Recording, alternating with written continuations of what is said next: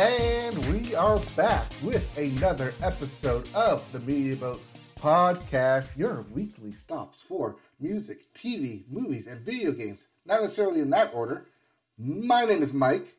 His name is Matt. My name is Matt. His name is Mike. Thank you for joining us for the Media Boat Podcast. Today is November the 12th, 2022. This is episode 357.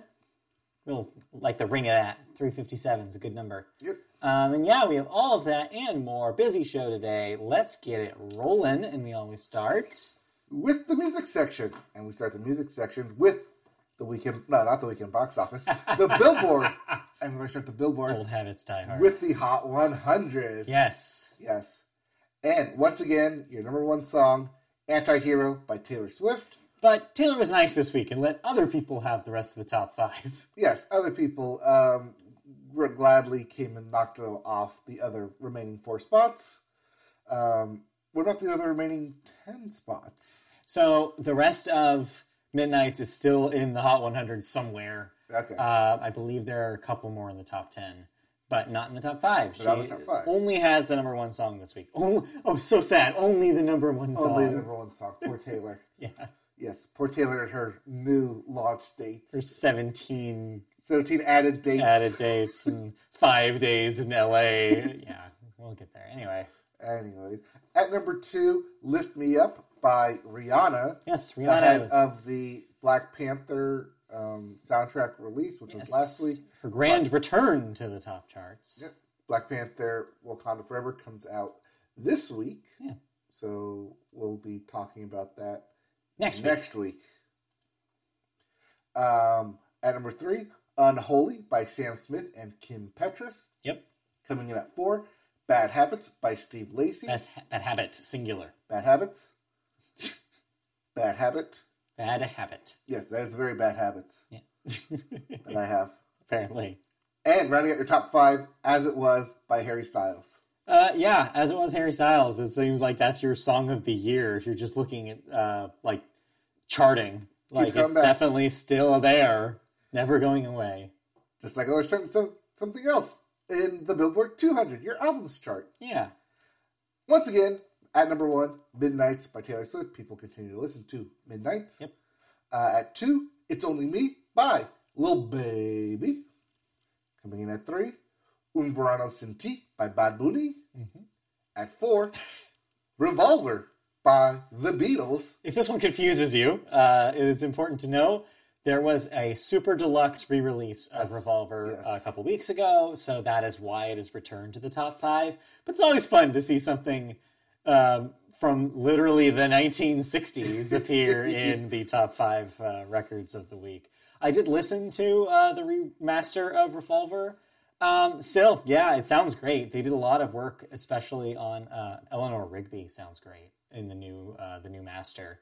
Um, some of the pan problems that they had, um, taking the mono tracks into stereo, are gone thanks to some usage of the technology that Peter Jackson used in the documentary.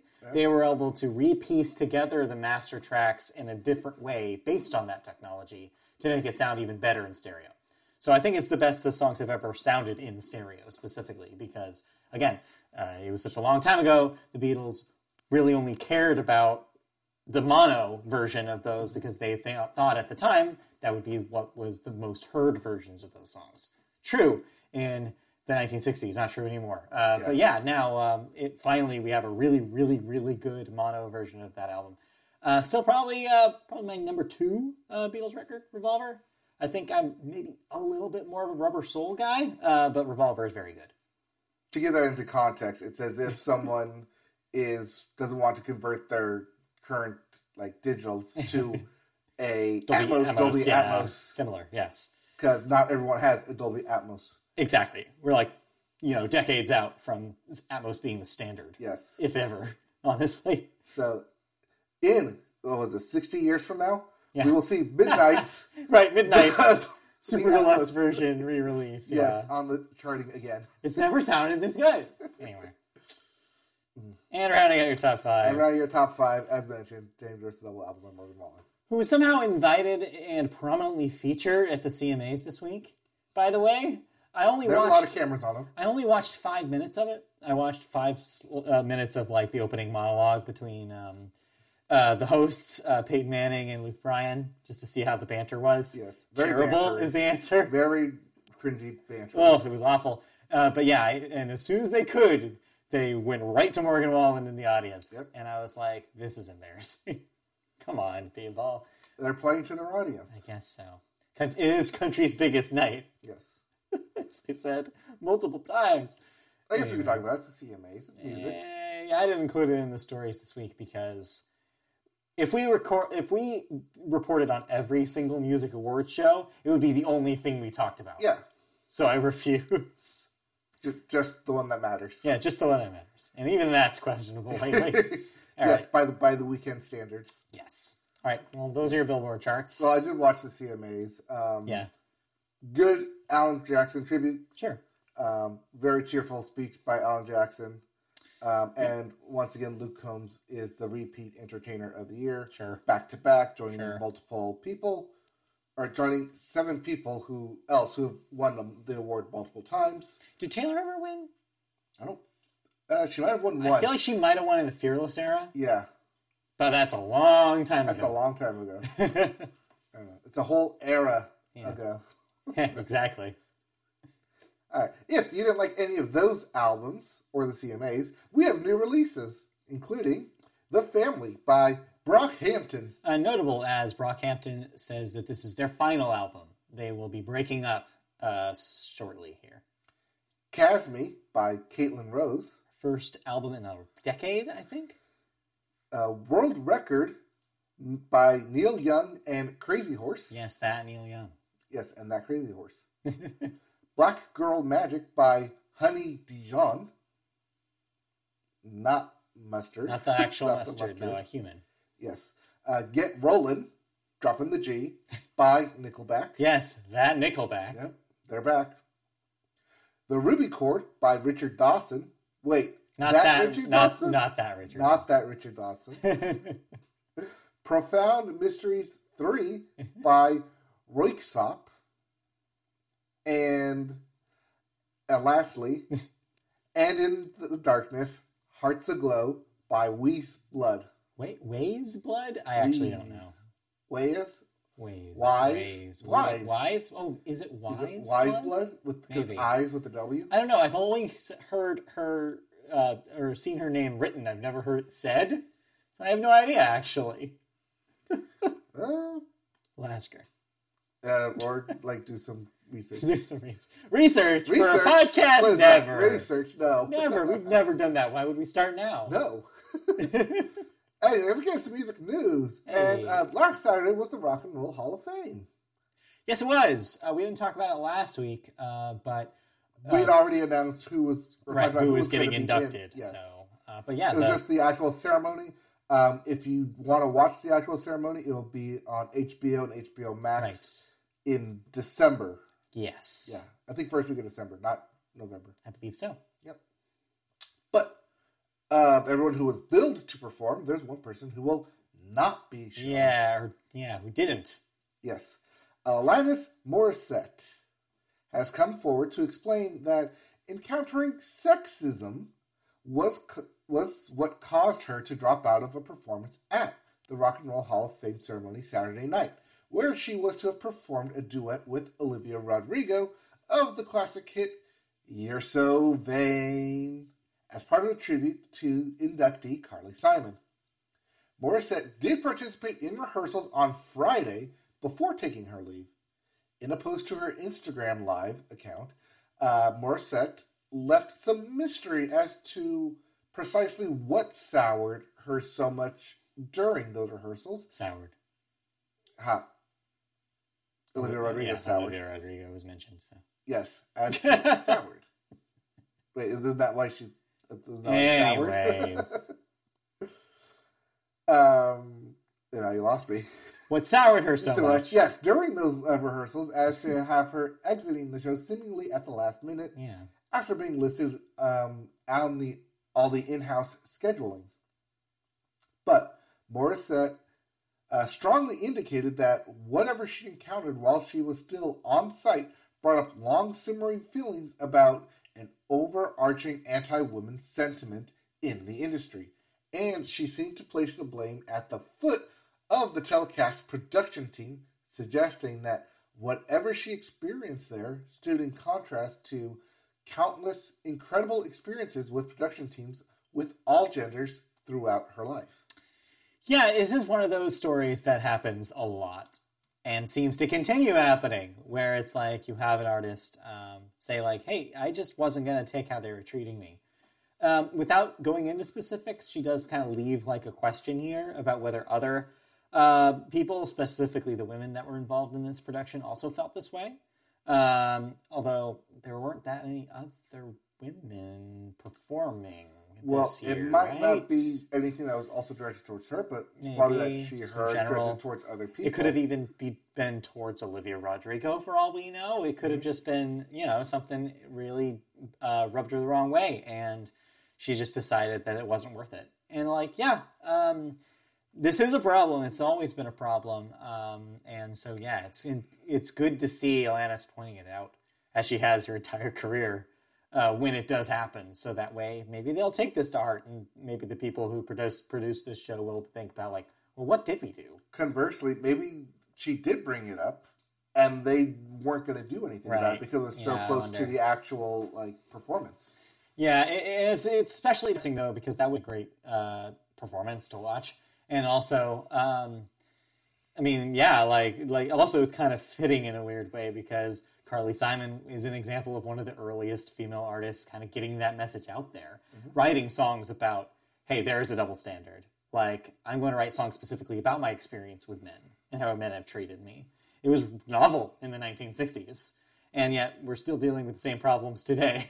It's unfortunate, and this is a weird. This is a good reminder that this never went away. Well, it's okay. There's a lot of things that happened in the 1960s that keep rearing their heads up in today's world You're telling me, that still seemingly we thought would go away and yet didn't. and yet didn't. Anyway, Anyways, there was an election on Tuesday. hope everybody voted on Tuesday. hey, it seemed to go pretty well here in California. Uh, seems like good news all over the place, unless you like um, fruit flavored vape. But hey, you do you. That's not for me. Not for me. But somebody out there is really pissed. Like, I love raspberry. Anyways, And everything else seemed like uh, be pretty well. Oh well, except for I, uh, I wanted that uh, uh, the the clean air stuff for cars thing to pass. I don't care if Lyft was paying for it. It still, still sounded like a good deal to me, and it did not pass. But anyway. Suck it, but also most importantly, online gambling. Suck it online gambling. Take that shit elsewhere. California wants none of it. No, no, they, they want a bigger percentage. And no DraftKings. Only eight, only eight pennies. Eight gross. pennies to the dollar. I said no to both of those things. Yeah. Anyways, all right, let's move on. You done? Yeah, I'm done. All right. That was political corner over there. Political corner. All right. Pulling it back into music, uh, we little crossover with the movie section. Yeah, I noticed you had another. I didn't realize until after I pasted this that you had a different music documentary Yes. um, in the movie section. Well, what I have is not a documentary; it's an actual Oh. production. This, however, is a feature documentary. documentary, yes. Yes, on the life and career of Ecuadorian American pop singer. This is where you take your five seconds to guess who I'm talking about, Yeah. and you're wrong. It is Christina Aguilera. Christina Aguilera, yes. Yes, uh, her or she has been in partnership with Time Studios, Roc Nation, and director Ting Poo. Ting Poo. Yep. The film will focus on Aguilera's life story, spotlighting pieces from her personal archives. Rare footage will showcase the singer's early days as a preteen Disney star to her current status as an international artist. Quote, offering a portrait of the artist, mother, and entertainer as she reflects on her multi decade career fighting for creative freedom and gender equality. The announcement also makes note that production for the film has quietly been documenting Aguilera's life for the past 18 months through various travels, performances, and other life events. So yeah, if this sounds familiar, it's because as we mentioned last year, uh, we're currently in the middle of kind of what's a um, a music documentary renaissance of sorts or golden era, where we're getting all sorts of stories, especially from women in the music industry, of you know where they started, what they're doing now, kind of delving into their in, inner struggles, kind of like what they've had to deal with. And I think Christina Aguilera is a perfect uh, choice to kind of delve into because it's kind of like right in the middle of the Britney Spears stuff we've kind of been uncovering the last few years, and also these document more recent documentaries about these younger artists like Taylor Swift uh, and what I'm going to talk about later, Selena Gomez. And so it's really interesting to have Christina because I think she could be a fascinating figure because she had a similar kind of uh, start to her career where she had you, you can talk about that kind of Disney era, her huge like Brit- Britney Spears rivalry era, into kind of her more solo diva era, and into being basically a TV co-host for a stint there. And then yeah, and it's a it really fascinating when you consider what is she doing now? Like it's a it's a valid question. And so yeah, I think she'll be a fascinating subject for a documentary like this. And been going on for the past 18 months, so it's going to be up to current Right. as well. It's not just a documentary on her past life, the untold stories of documentary, or Right. of untold stories of documentary, untold stories of Christina Aguilera. Yes. So yeah, uh, yeah, this could be cool. Um, so I'm glad uh, this is a good pick for this one. I think. yeah. Well, she's doing it herself too. Right. Hey, why not? Yeah. Why not? Also, I never heard of Ting Poo, but it's all I want to say now. Ting Poo, Yeah, I saw you put that out there. I was like, okay, yeah, Poo. sure. So we're doing that now. Director Ting Poo. Yes. All right. Did you listen to anything besides Midnights? Uh, no, uh, another slow week uh, for me, music wise. I even looked at the new releases yesterday. I was like, I don't want to listen to any of this. So I'm, I, I'm still looking, but uh, not much going on. Yep. Same. I just went back to Midnights again. yeah, we're going to talk about that at the end of the year. We're definitely, it's going to end up somewhere on my list. yes, it will. I mean, might end up on both of our lists, but Who we'll get say? there. Who can say? All right. So let's get into Yes. video games. then. Because you are raring to go for this segment, I'm sure. oh, at the end though. Yes, So let's yes. get right through it, Yes. starting with new releases. Yes. And we start with Pentiment Yes. for Xbox One, Xbox Series X, and PC. That is the Obsidian developed RPG that looks like a illuminated manuscript from medieval times. Remember when they showed this at um was that at Summer Games Fest this year, I think? Uh, it's basically Oh, it's the scroll. yeah. This is that like yeah, an illuminated manuscript like in like in your medieval course in uh, the- the- junior high history. Yeah, yes, where it's like scroll it's a like that timeline. thing with RPG elements and heavy um, heavy text. I've seen a lot of comparisons to Disco Elysium, a game that will come out uh, come up later in this podcast. Um, but yes, um, it seems like neat, and it's uh, it seems like it might be neat for RPG fans, and it is on Game Pass. Uh, we also have Somerville for Xbox One, Xbox Series X, and PC. Your wide release of Call of Duty: colon, Warzone 2.0 Yes, for everything but the Switch. yes, new uh, revamp of Warzone that will be attached to Modern Warfare Two. Yep. Uh, so I believe you will have this already if you bought a copy of Modern Warfare 2, but it will also be sold separately, I believe, just like the first time. Yes. Uh, also, Goat Simulator for everything but the Switch. Uh, isn't this Goat Simulator 3? I don't know if they're putting a number on this because I think it might just be a re- they're hitting reset on the franchise. I actually am not sure. All right. Uh, we also have the Dark Pictures Anthology, colon, The Devil in Me, Yep, for everything but the Switch. another Dark Pictures game in the anthology that um, the Supermassive team, I believe, uh, the uh, Until Dawn, the Quarry people, have been working on. So if you've been waiting for another episode of that, here it is. And lastly, Marvel's Spider Man Miles Morales Yes, for the PC. Yes. So get all those PC mods. yes, Spider-Man. Uh, back up again. Spider-Man PC uh, came out last year. This is now the Miles Morales game that came out on PS5 at launch, now coming to PC as well. But everything out of the way because there's one big release this week. Oh, no, that was it. No, Yeah. Because that's all the games that are coming out. no. Yes. Because what's what we have left to talk about is an event. yes, it is. It's an event. Yes. It's huge. It tra- tramples all other games Yeah. coming in its wake. Uh, talking about Pokemon Scarlet and Violet for the Switch. Yep. Officially, everyone's going to get their hands on it Yep. now. Generation Nine is here. Yep. Uh, so yeah, Scarlet and Violet. We will be definitely taking a look at, or I will be at least taking a look at this next week. Yes. Uh, so I'll be able to talk about it on Saturday uh, when we record the next podcast. I will hopefully be um, getting my hands on this on Friday. So yeah, um, excited to try it. Uh, early footage looks good. I like the open world stuff they're trying. Um, and yeah, well, it sounds like it's really open ended and has a lot of options for how you complete it. Isn't it weird that like Arceus came out earlier this year? Yeah, And now we have. Scarlet Violet. That was weird when they announced that that was going to be the case. When Yeah. they said last year, it's like, oh yeah, Arceus in January and then proper next gen in November. Everybody was like, really? Really? Mm-hmm. You're going to do both? But I think it's smart because at this point, I feel like nobody is really talking about Arceus anymore. Yeah, but I think everyone who like played Arceus now has a better understanding of what's getting into Scarlet and Violet. It was their tech demo. Yeah.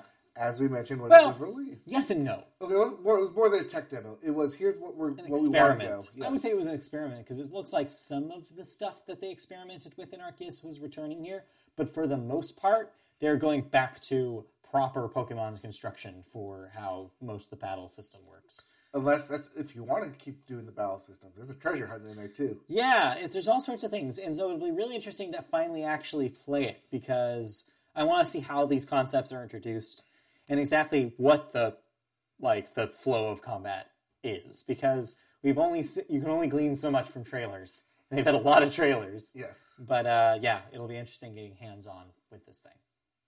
Yep.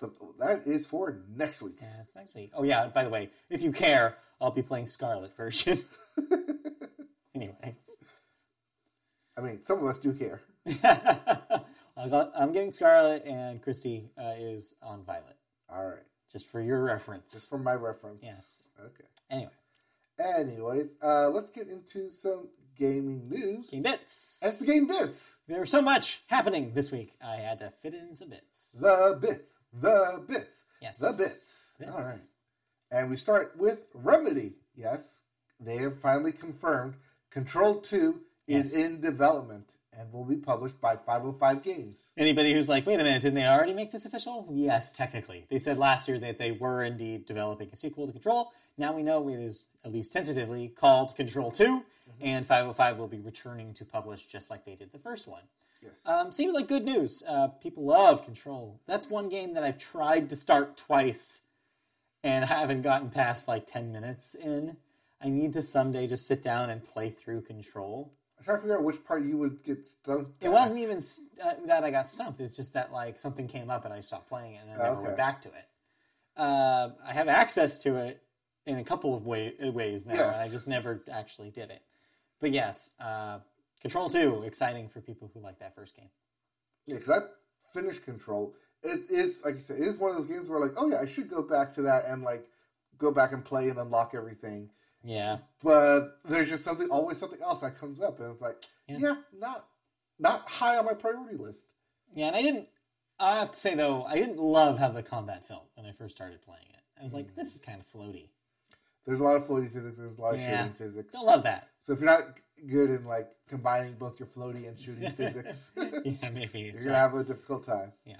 Anyway, Anyways, uh, other bit news we have Doom and Doom Eternal composer Mick Gordon claims uh, the director falsely blamed him for the game's failed soundtrack as he goes on to write a novel sized account of the events. Whew, so this was a big one this week. Um, yeah, basically that's the story. Uh, a lot of people love the soundtrack that Mick Gordon made for the Doom reboot and Doom Eternal, its sequel. Very uh, fast ass hard metal, uh, exactly the kind of thing you want in Doom. But apparently, under the like under all of that uh, was some uh, a series of mistreatments, I guess, that he was having with the team. And yeah, he never felt like his work was treasured like it should have been. And then, yeah, when the fans complained that the soundtrack for Doom Eternal sucked upon its release, uh, he was basically the one that the studio was like, well, it's, it's his fault.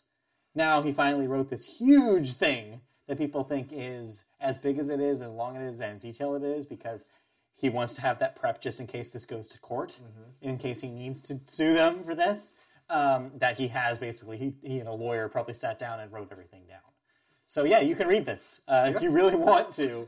I am not tempted, but you can read his entire account of exactly what he believes happened through all of this and why he thinks he was wrong.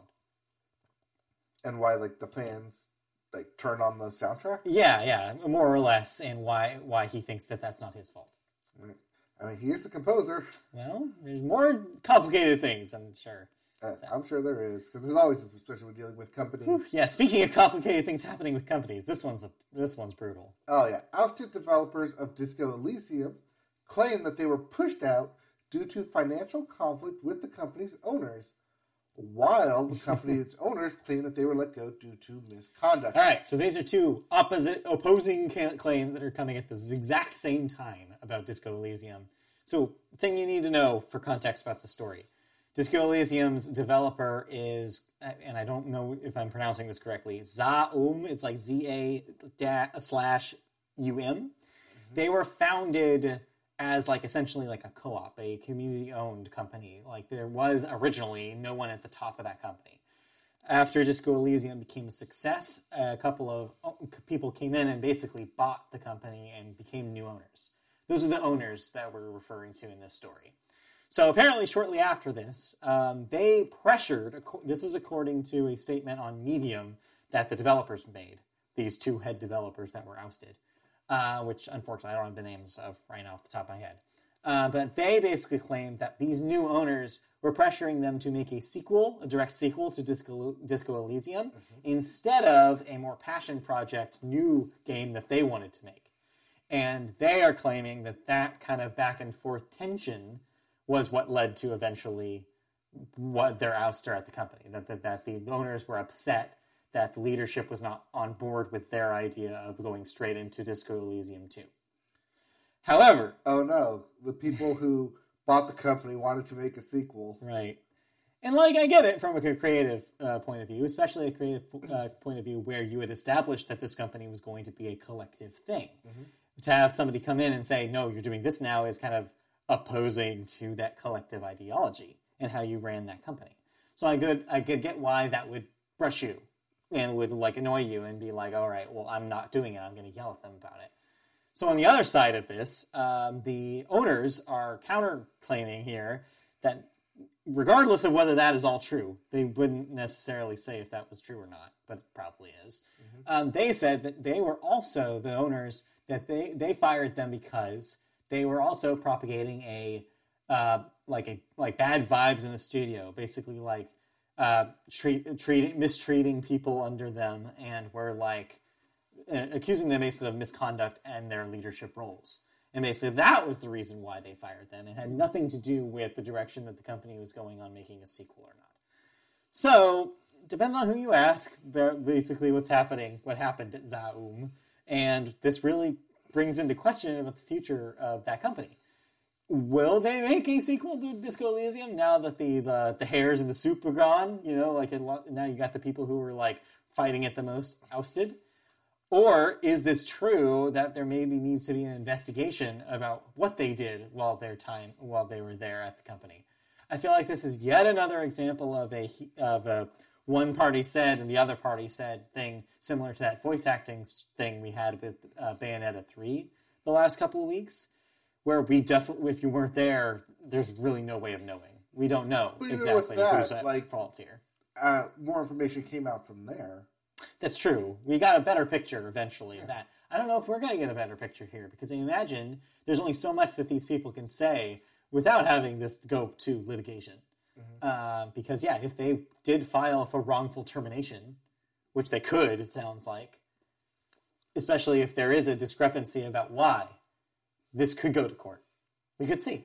Um, so imagine we won't find out a whole lot more about this until it, if it does, unless it does go to court. Right, but the the one thing about it is that when you get bought up by a company, Yeah. people at the top make the decisions. Yes and no, though, right? But this but they this- should have known what they were buying when they bought it, right? Yes, They should have known you'd that these were so, due passionate. diligence. They were a passionate bunch of people who had a very specific thing that they wanted to make, Mm-hmm. and they made it. And yes, it did resonate with fans. That sold really well. You don't necessarily want to come in and be like, "Sorry, you're doing this immediately again." Like maybe that's not what they wanted to do. I saw an, another yeah, podcast I but listened then to. Then they can like leave the company. Yeah. Another podcast I listened to suggested that this has some parallels to the Gone Sorry, Home team. as soon as you buy something, it's a business. Yes, yes and no, though. Like, there's different kinds of ways to run a business. Yes, Um, and that's not necessarily what they're running their business to do. make a profit, Maybe not. make a sequel.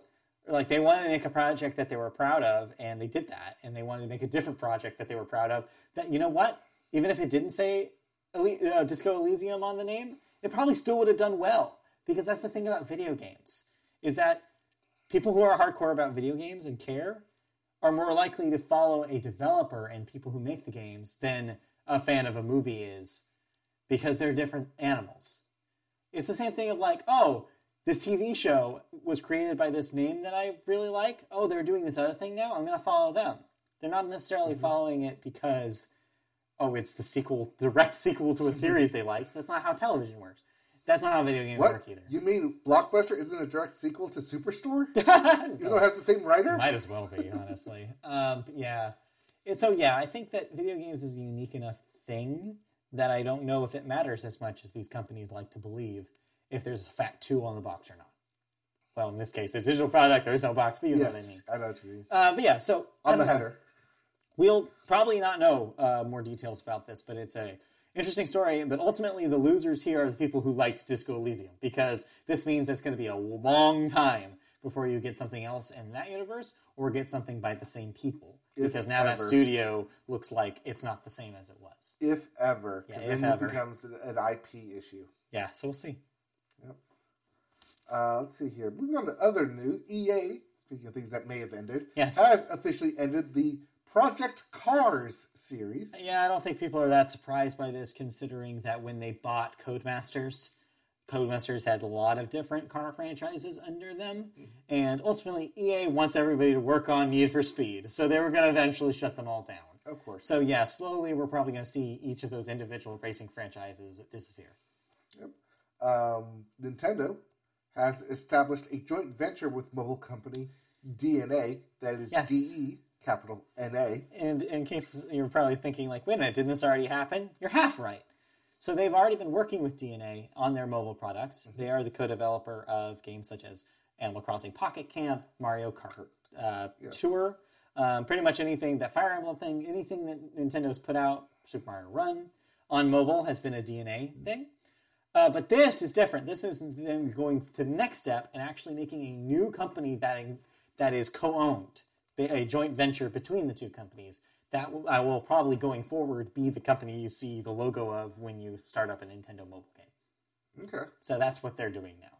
Just make it streamlined, I guess, on their part. So it's going to be DeNA by Nintendo. Something I don't know if they add a name for it or not. Um, I did not see that in the story, but yeah, Or just the DeNA logo, then the N turns red for Maybe- Nintendo. that may be. Who knows? All right.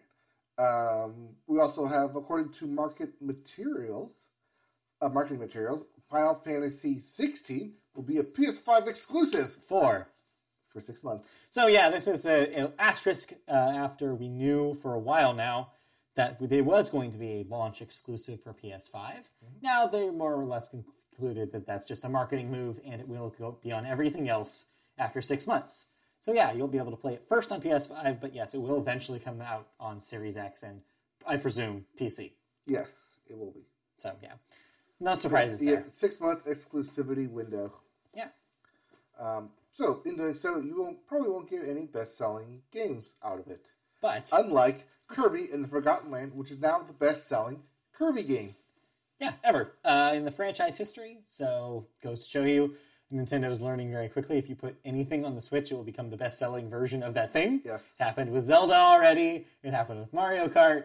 It happened now with Kirby. It also happened with Animal Crossing New Horizons, Yes. as it's now Japan's best selling game of all time. Yes, of all time. So that means two Switch records happened this year in Japan. We already have the day one sales record with Splatoon 3's 3, launch. yep. And now we have an all time best selling game with Animal Crossing New Horizons. That's insane, considering that uh, how well. Came out two years ago. how this is especially consi- while considering how well Nintendo games sell in Japan. Period. Like, so this is saying this outdid Mario Kart, Super Smash Brothers, and Pokemon games in Japan. Yep. If you're outdoing Pokemon games in Japan, you're doing extremely well. It outdid uh, the Monster Hunter games, Yeah. the Xeno Chronicle games. Wild. So yeah, uh, your new king, Animal Crossing New Horizons. Uh, your crown is in the mail. Yes. Visit the Tanuki store. yeah, exactly. It's waiting for you at Tom Nook's It's, store. it's waiting Nook's for you. Cranny. Yes. You, you, just, you just gotta buy it with a bunch of pearls, Uh, bells. bells, Bells. Bells pearls, the, bells. the currency. Uh, and lastly, in gaming bits here, you have that Marvel Snap Yes. season two is officially up. And do you have uh, things to say about that before we go into your big video game thought? Uh, have you yeah. messed around with the season two stuff yet? Yeah, um, technically not season two, What do you mean technically not season two? because when I started playing it, it went through a season of, um, oh god, Nick Fury first, okay. and then it went into uh, season one. Well, yes. technically, launch is Spider Man, and now season two is Black Panther. Black Panther. Well, okay. For people who weren't in the beta, though, Yes. this is a season two proper. Yeah, season two proper. Uh, lots of new people, lots of new combos. Um, I sent you my snapshots. Oh yeah, you've broken the game. You've straight up broken the game. You had four digit numbers in a single pl- in a single like base. Yeah, I sent you one that had uh, over 9,000 at a single base. And then I sent you one that had four digits at all three locations. yeah, I think you're. Yeah, you've just completely broken Marvel Snap. You're the person that everybody hates to face now. Everybody looks at this guy and like, oh, I'm gonna lose now. You have a lot of people bail on bail on your matches and just like get out. Um, not a whole lot. Um, I mean, some do, yeah. Which But not like immediately, like they see my name, like, okay, bail. does anybody ever snap against you? Uh, surprisingly, no. I'm getting a lot less snaps. Yeah, I wonder why. It's like, well, I'm confident I'm going to lose this, and I don't want to lose too much. Well, congratulations for being way too overpowered in Marvel Snap. But speaking of Well, I overpowered, figured to fight deck, and I kind of forgot what Yeah. I did, so Speaking of, I don't have it anymore. well, there you go. I gotta retinker it again. Speaking of overpowered, though, of all the possible video game characters you can think of, when I think of the term overpowered, I definitely think of the guy from God of War. You mean the guy who kills gods? Yeah, I mean, you How can't really get can much more be? powerful than that. Than actually killing a god in a video game? Or So- just yeah. Deities in general? Right, deities in general. So you've been talking about God of War Ragnarok, the Which is why to- Pokemon Trainer is the most powerful because he captures God in a little mechanical ball. I mean, yes, but outside of the trainer in Arceus, um, yes, God of War Ragnarok, the sequel to the 2018 reboot of God of War, Yes. a game that you liked so much, it was your number one game that year. Game I liked so much, I went and got the uh, Yes, that. that the So Jötnar edition. Not only that, but you've been talking about this sequel basically since it was announced, and basically assuming that this is going to be your game of the year. You've already established that this is going to be your favorite game. Like, all right, it's here. I, mean, I established it like last Yeah. year when you said, "What are you looking forward to next year?" Right, God of Game War. of the year, God of War. So you've now sat down with it for a little bit here. You've played a lot of it. How is God of War Ragnarok? It feels like an epic. Um, so when they announced that God of War Ragnarok was going to be the end of God of of the God of War series Right, in Norse mythology, right, um, that they basically came out and said, "We're not going to do a trilogy. It takes too much time to do a trilogy. It took them four years to do God of War to 2018, and then another four years to do God of War Ragnarok. So in order to do another four years of another God of War game Yeah. to end a trilogy, the game would come out in 2026. it would be on a new console probably by then. yeah, it's and just that's yeah, I'd be over 10 years on one trilogy, and they didn't want to divest that all that time into it. Right. So instead, they took what was God of War 2018 and then wrapped it up here in Ragnarok. Now, that's not to say that I completed the game. I have not completed the game yet. no, I'm it about a quarter of the game in. I only say that based on like what's happening. Sure, But they do bring back one of my favorite things that I loved about 2018 Yeah. is the single take, the long take, yes, the zero cuts, the moving of the camera. I loved it in 2018. I loved it. I'm going to love it here in 2022. I still love it. It's great. It's fun how they manipulate everything because unlike uh, the 2018 game, Ragnarok technically doesn't take place over a day or a weekend. This takes place over a week, over several days. So how they're able to manipulate that while still maintaining the single long take yeah, is fascinating on a story level, on a story written basis.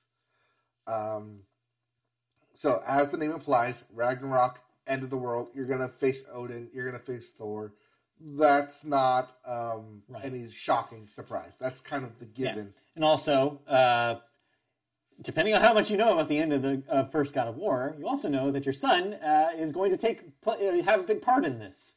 Yeah, uh, I'll, I'm sure. It's, I guess it's no longer a spoiler. You can because- probably do spoilers for spoilers for the God of War first game because I feel like in order to play this one, you need to know about this. Oh, they definitely go into like the first ten minutes that you start this game of your of boy Yes, not being just any boy Atreus. Atreus. Yes, boy Atreus, son is um, none other than Loki in Norse mythology Right. of the Frost Giants.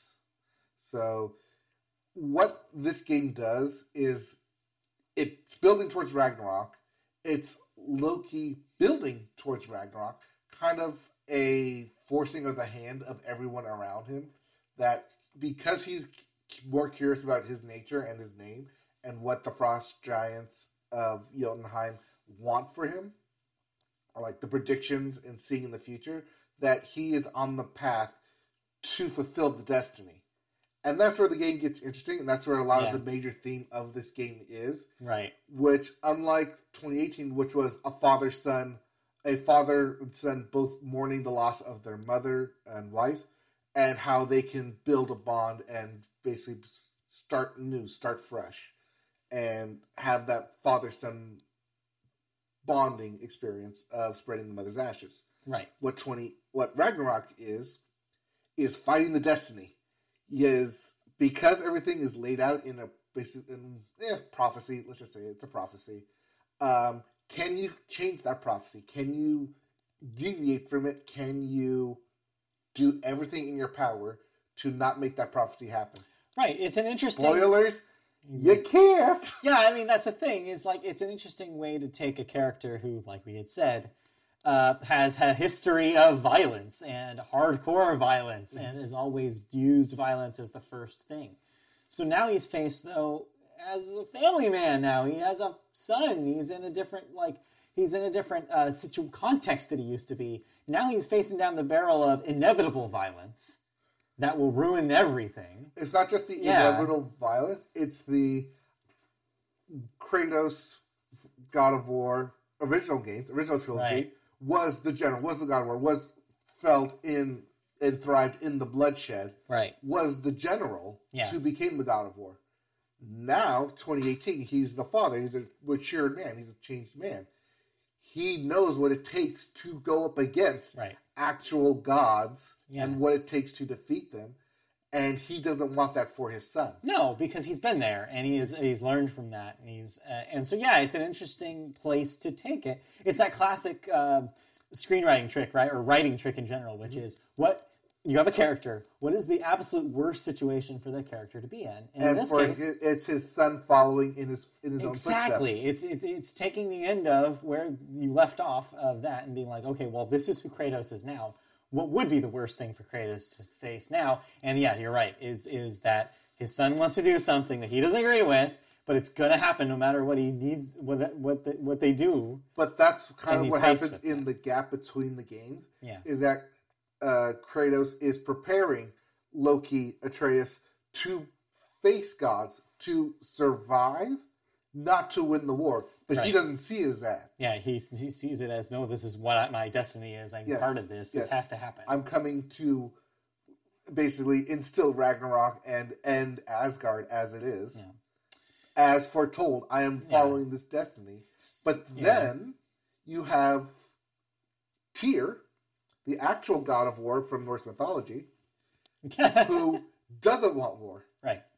which you know kind of conflicts with being a god of war. that he's, but being a god of war doesn't mean you go to war. Being a god of war means that people will fight, and you. I mean, technically you have to choose a side, but also you don't have to choose a side. And that's what a lot of this like little nuance goes into, as Loki, Atreus, now t- um, like within the first like third of the game, he's represented with two fathers, both gods of war. One, his father, who's been training him, who has him from his Spartan side, and another one from the Frost Giants, who's god of war of the Aesirs, who was the other half of Atreus and Loki. So now he has these two different essential father figures. My two dads. Yeah, it's my two dads. these two father figures who both have differing views of how to handle Ragnarok, being influenced into uh, Atreus Loki. Now, that's not to say that he's the main character in this, right. because technically, um, it's still Kratos, Dad of War, over here. It puts Kratos in an interesting. It makes Kratos an interesting choice for a protagonist, right? Because he is way more passive this time. He has Mm-hmm. to be almost because the story is not necessarily about him. He's reacting to the story in a way, and he's your vehicle to like hit all these story beats. he even calls it out in the game that I'm going on this journey for you. I'm spending this time with you. I'm going, I am following your Yeah. journey blindly because you are taking the lead on this. So that's a perfect segue into. We should probably start actually talking about the game because it's very interesting and I think very telling that you and pretty much everybody I've heard talk about this game, they always lead with the story stuff because that's the one thing, like not the one thing, but that seems to be the thing that most affected people about that first game, mm-hmm. right? Is like, yeah, sure, there was a game there, but it was more about like the way that they presented the narrative, the story they were telling, and how it made you actually care about Kratos, which is not something that a lot of people did in the original trilogy. Right. They just took him as a bloodbath monster machine. Right. And like, yeah, and like it just, it, uh, so does the change in narrative focus here, taking it away from Kratos and taking it to these side characters, does that affect the actual gameplay? Does it feel different than the first So one? I played the game wrong. Uh oh. So as I mentioned last week. I was going through 2018 on Yeah. New Game Plus. right. in doing so, I was doing everything on maxed out armor, maxed out everything. Um, not necessarily like worrying about completing certain tasks or not. Right. So, much to my chagrin, when I start up this game, it's like, oh yeah, they make you start over at zero. Yeah. I'm I don't have everything. You almost, I almost said last week. It's like I don't know if it's a good idea to play all of the first one and then go back into this new one because you're going to have to reset. But I didn't say that because I was like, surely he knows that, right? I'm gonna, I don't want to tell him stuff he already knows. Well, here we are. Well, I didn't like play the full game. I just mainlined the main story. A lot of it. But yeah, I mean, still, like, I went through a lot of it, and then it's like, oh yeah, like when you go to open up all these random chests, it's like, oh no, like there's actual stuff in there to help buff you up, Yeah. which you know goes to my like innate nature of check every corner, Every find single thing. everything. Which the game plays into. I, I heard some people say that there's actually dialogue where it's like, oh yeah, that's just what my dad does. He has to check every place for treasure chests. I'm like, okay, that's cute. Yes, That's a cute thing. it is because that's right after they uh, meet with Tyr, and then like you go like like, like come on, go this way. It's like And you're going you the wrong that way. He's like, why is he going that way? He's like, oh, f- to find loot. He likes loot. It's true. He does. yes. but, but, um so yeah so like the change in perspective does it make kratos feel like a like not as like f- like much of the focal point like when you're pl- even though you're playing as him is that there a little bit of tension there between what the story is telling you and the actual gameplay Uh, the story is, I mean, a little bit because, like, the story is not Kratos' story. It's not the mourning of a father over his wife, and now he has to um, console his son, Right. and he doesn't know how. right That's what 2018 was. yeah This is, I know where this is going to lead because he saw, and we saw at the end of 2018 that he is meant to die during Ragnarok. yeah So, how do you come to terms with your own fate, mortality? right for a let me see it's one two three fourth fifth time? Yeah too many times. Like canonic, canonically? Like five times you've been to hell and back? Not including the psp game. I think that is including the PSP. okay. anyway. But yeah so you got to hell and back like several times already and now for some reason like death actually means something to you now? Well, Because because you video have- games changed and now they have to the stakes have to be higher. yes yes it's not like you can go to hell and then Right. back Save it for Dante's Inferno by EA. Anyway, um, So how is the actual uh, gameplay here? So the combat seems to be pretty similar to the first game. Yes, a lot, lot more verticality, a lot Yeah. more running around, a lot more bringing enemies closer to me. You start off with both the axe. Yeah, you get the, chains blades. really early now. Yeah, you just start off right with them, and one of the new grappling maneuvers that you do is you grapple up buildings, but also you grapple enemies to bring them towards you or to go towards them. Are you still having fun with that, or do you I think am. it's getting a little stale? Because I uh, see a lot of people say it's like because of how much more interesting the story is as opposed to the combat, that the combat wears thin after a certain amount of hours. Uh, the combat may wear thin because people aren't doing the actual challenges for it. I see. Okay, So, so, they incentivize the- you to try everything. Yes, part of the skill tree, the added skill tree, is that if you unlock something, you can increase its power the more you do something. Yeah, Um, we've seen this in other games. This isn't Yeah, a yeah. new thing. it's common. But what they do is that they add challenges to it, so that way you want to do it. You want to do it. Uh, you want to like get gold level everywhere. So when by the time I get to end game, anything I do is going to be gold level with plus perks. Sure. So that's kind of like where I'm at right now. Is oh, I unlocked this thing. Let me just spam this fifty times. How is all the unlocks and uh, tech like tech trees and all that stuff? Is it maybe a little much, especially after coming after um, Horizon uh, Forbidden West, another game where it was a little much? Um, it can feel a, a little much, but they split it up to Okay. where both to where Atreus and um, Kratos don't have the same pool of XP. Kratos has his own XP. Atreus has his own XP, and they get a little notification of like how much XP they each gained after each battle. Seems like a lot to keep track of. Yeah, but they keep track. But you don't really keep track of like per battle. It's just you check in the menu, like, oh, I have enough for this now. But are you doing that a lot though? Because like in Horizon Forbidden West, sometimes it felt like every single like three steps I took, I was like, oh, I have to do this one thing because I just unlocked three different new things. Uh, in the beginning, kind of, because uh, there's like the whole like menu item card things where it's like it's gonna block you from doing anything Yeah, until until, you you, do follow this. the item card Oh, instruction. I, I honestly hate that. It's so annoying. Yeah, but I mean, as soon as you get through them, you're, it's fine. Yeah. Okay. The the one thing that I do have like gripe with, and the same thing I had to gripe with with 2018, Yeah.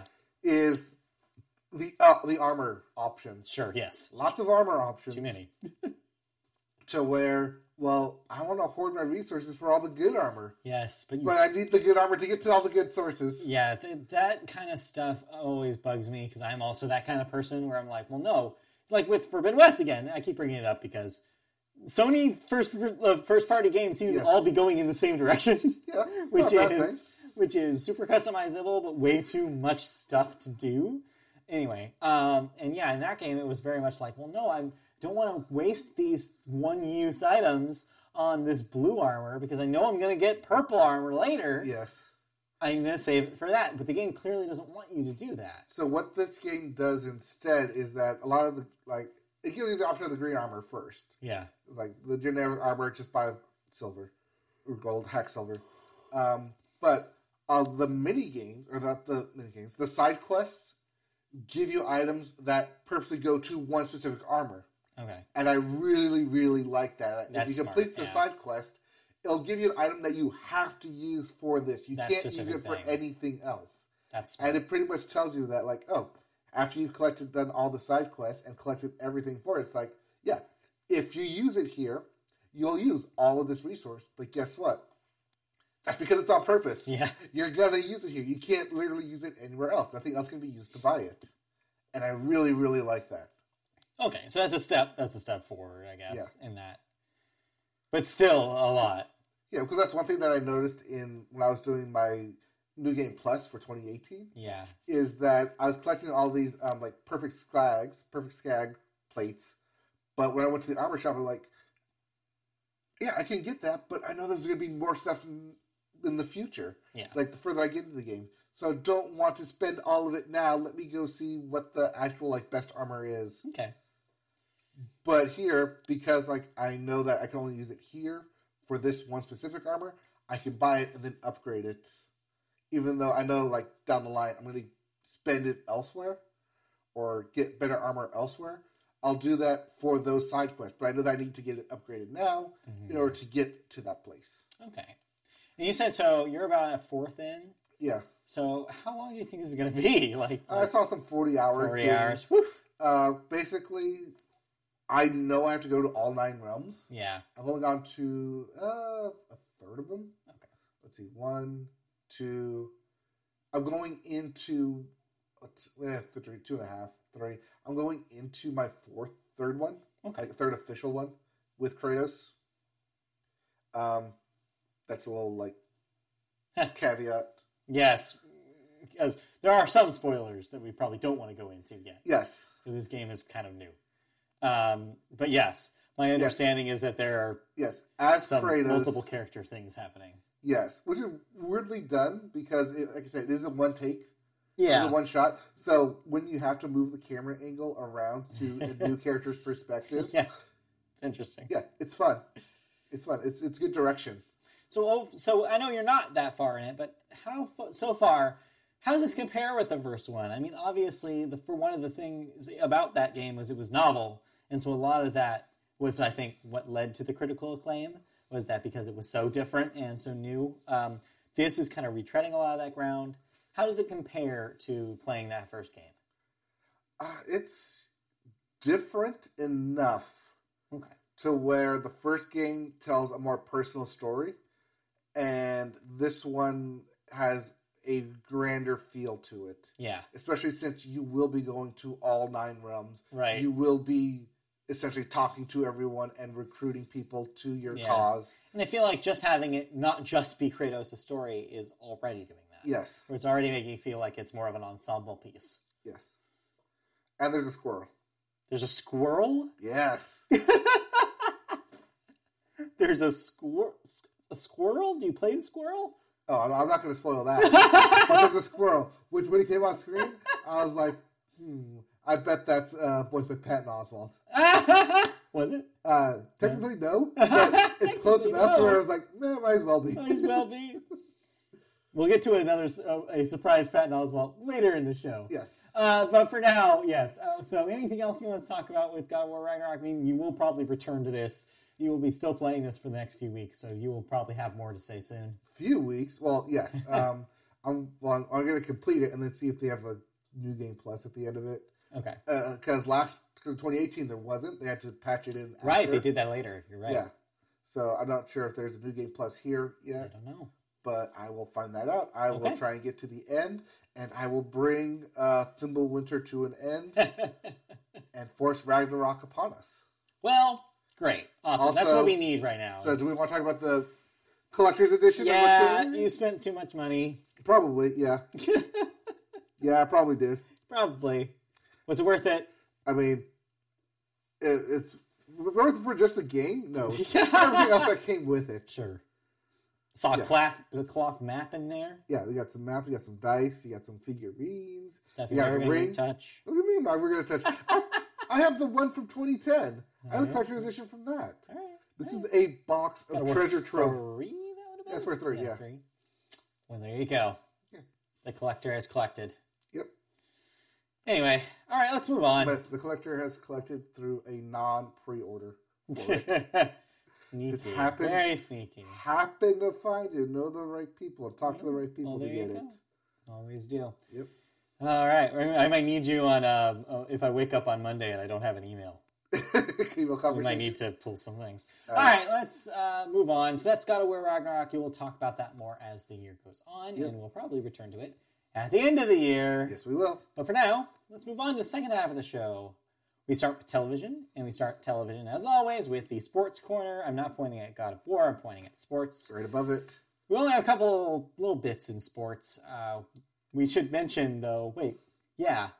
Did we Did we cover it last week? did we cover the the World Series last week, or did I have that? No, it ended on Saturday night. yeah, sorry. Okay, So no, we did not talk about all this. right, I'll Uh, put that in here then. It's important to note, yes. Yes. Uh, baseball season's over. Uh, your World Series winner was unfortunately the Houston Trastros.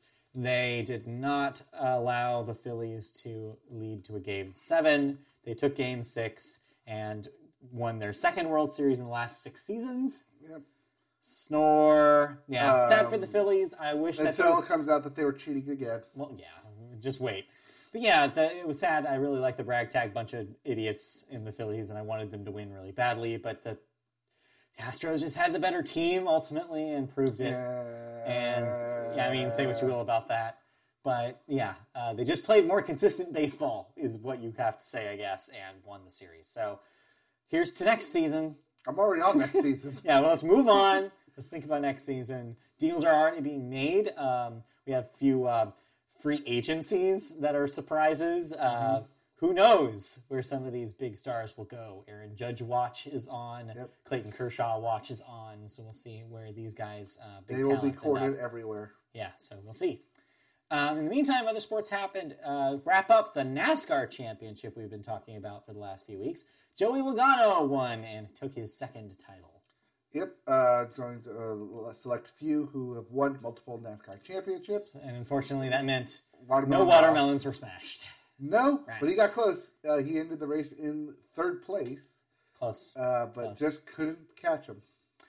Next up, uh, the only news you have here in football is about something we already talked about briefly, which is their first games in Germany will happen this weekend as part of an international reach out Yep. program that they started in NFL London. is in Munich this weekend, Yes. and Tom Brady will Yes. look to be the only player to win in four different countries. a football player. Yeah. Amer- sorry, American football player. Yes. It's key. That is key. Uh, so, yeah, uh, interesting, I guess, enough. Uh, but again, these things just always feel like stunts to me. They never feel like they matter. Well, obviously, Yeah, it's I just mean, such a weird idea. especially when you have the six and three Seahawks. right? I guess like the three and five. It's not even going to be a good game. it might not be a good. I don't know. Tom Brady's on the men now. Yeah. He's divorced. Also, He's free. also, it's like bright and early in the morning. It's like 9 a.m. Yeah. So, like, if you want to wake up and watch football No, it's tomorrow, not- No, it's like six a.m. oof. Yeah. Yeesh, that's even worse. Anyway, bright and early football. Well, like six a.m. like Pacific time, like eight o'clock Brutal. Eastern, probably. Anyway, anything else in sports before we move on here? Uh, no basketballs or basketballing. Yep. Hockey's or icing. Yep, you know, you know the deal. Uh, college football is coming to a close. Yeah. Shortly, championship games will be played next week, I believe, um, leading into the selection committee over Thanksgiving weekend, and then Heisman is in December. All right, So so Heisman watch. look forward to that. Let's move on into television news then, and our first story is about. Uh, well, someone who was in the news in March for um, the Oscar ceremony, you could say. Uh, Chris Rock. Well, Netflix is taking advantage of his recent, uh, like, extra fame and is also utilizing its move into live streaming technology, with Chris Rock becoming the first person to test that out. Rock will perform live in a global streaming event in 2023. 2023. 2023. 2023. Twice. Rock has been out of, on his ego death tour over the last few months, and during a show in London, promised that he would discuss more about his Oscars experience on Netflix. Robbie Praw, Netflix VP of stand up and comedy formats, that's a role, said, We're thrilled the entire world will be able to experience a live Chris Rock comedy event and be part of Netflix history. End quote. Or no, not end quote. This will be an unforgettable moment, and we're so honored that Chris is tar- carrying this torch. Now, end quote. Sure, yeah, why not take advantage of Chris Rock while he's hot? And yeah, this is a neat idea. I mean, it took, I'm actually surprised it, took, took this so long long for Netflix to do something A live. live event, yeah. Um, yeah, because it's like the technology is there. They could have always done been this at any time. It's always probably been, always there. been there. Well, I mean, not always. Netflix does go back pretty far. Yes, the this goes back to the. Like Twitch.tv did not was, is, was not the Twitch that we know of in 2010, for example. It's a very different thing. Yeah. Shout out to Justin TV. The OGs Uh, remember that. But yeah, Netflix uh, getting into the live streaming now. Yeah. Um, this is, of course, in addition to them getting into the gaming industry now. yeah, yeah. You could see something into, like that. The uh, environment was it Yeah. live Something. interaction Honestly, this is just you know what this is leading to. TV. No, you, no, specifically, you know what, what this is leading to. The, them next the season. Oscars. The next season of The Circle, Uh, live like they do Big Brother. Big Brother Live. You think? Yeah, because that's how B- CBS always has done Big Brother is that they'll do certain episodes live. Like live reveals and stuff like that. Well, wasn't that Big Brother After Dark? That That's the thing is you could go onto the website and see just the, the cameras and they're just always running. Yeah. See, yeah, Netflix should do that with this, the next season of The Circle. just all Let us watch. The Circle live. Why not? Why not? There's no reason why not. uh, server processing power, maybe. anyway, um, so yeah, interesting that they're experimenting with live te- uh, live television here. Um, we'll see how it goes. Yeah, I mean, the first step is do a comedy special. Yeah, Although I don't, don't know why they didn't just do it for their like comedy on tour, like Netflix's could have done this. stuff. Yeah, they're waiting for a name big enough, I guess, to be the first to do it. They got one. A name that wasn't Dave Chappelle. Yeah, I guess so. yeah, maybe they wanted to reel that in a little bit. I wouldn't blame them.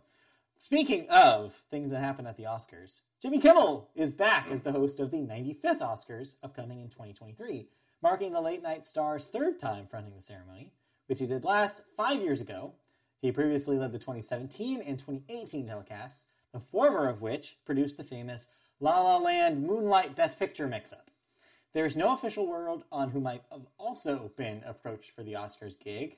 Hey, speaking of Chris Rock, unconfirmed rumors had circulated that the producers asked him first. Uh, but members will vote for this year's slate of films from January 12th to 17th, with the official nominations announced on January 24th. The Oscars will be held on Sunday, March 12th, day after my birthday, 2023, at the Dolby Theater. So there you go. Um, uh, Jimmy Kimmel's back. Interesting timing considering everybody was kind of mad at Jimmy Kimmel for doing that bit uh, while Quinta Brunson uh, accepted her Emmy. Yeah, But hey, what are you to do?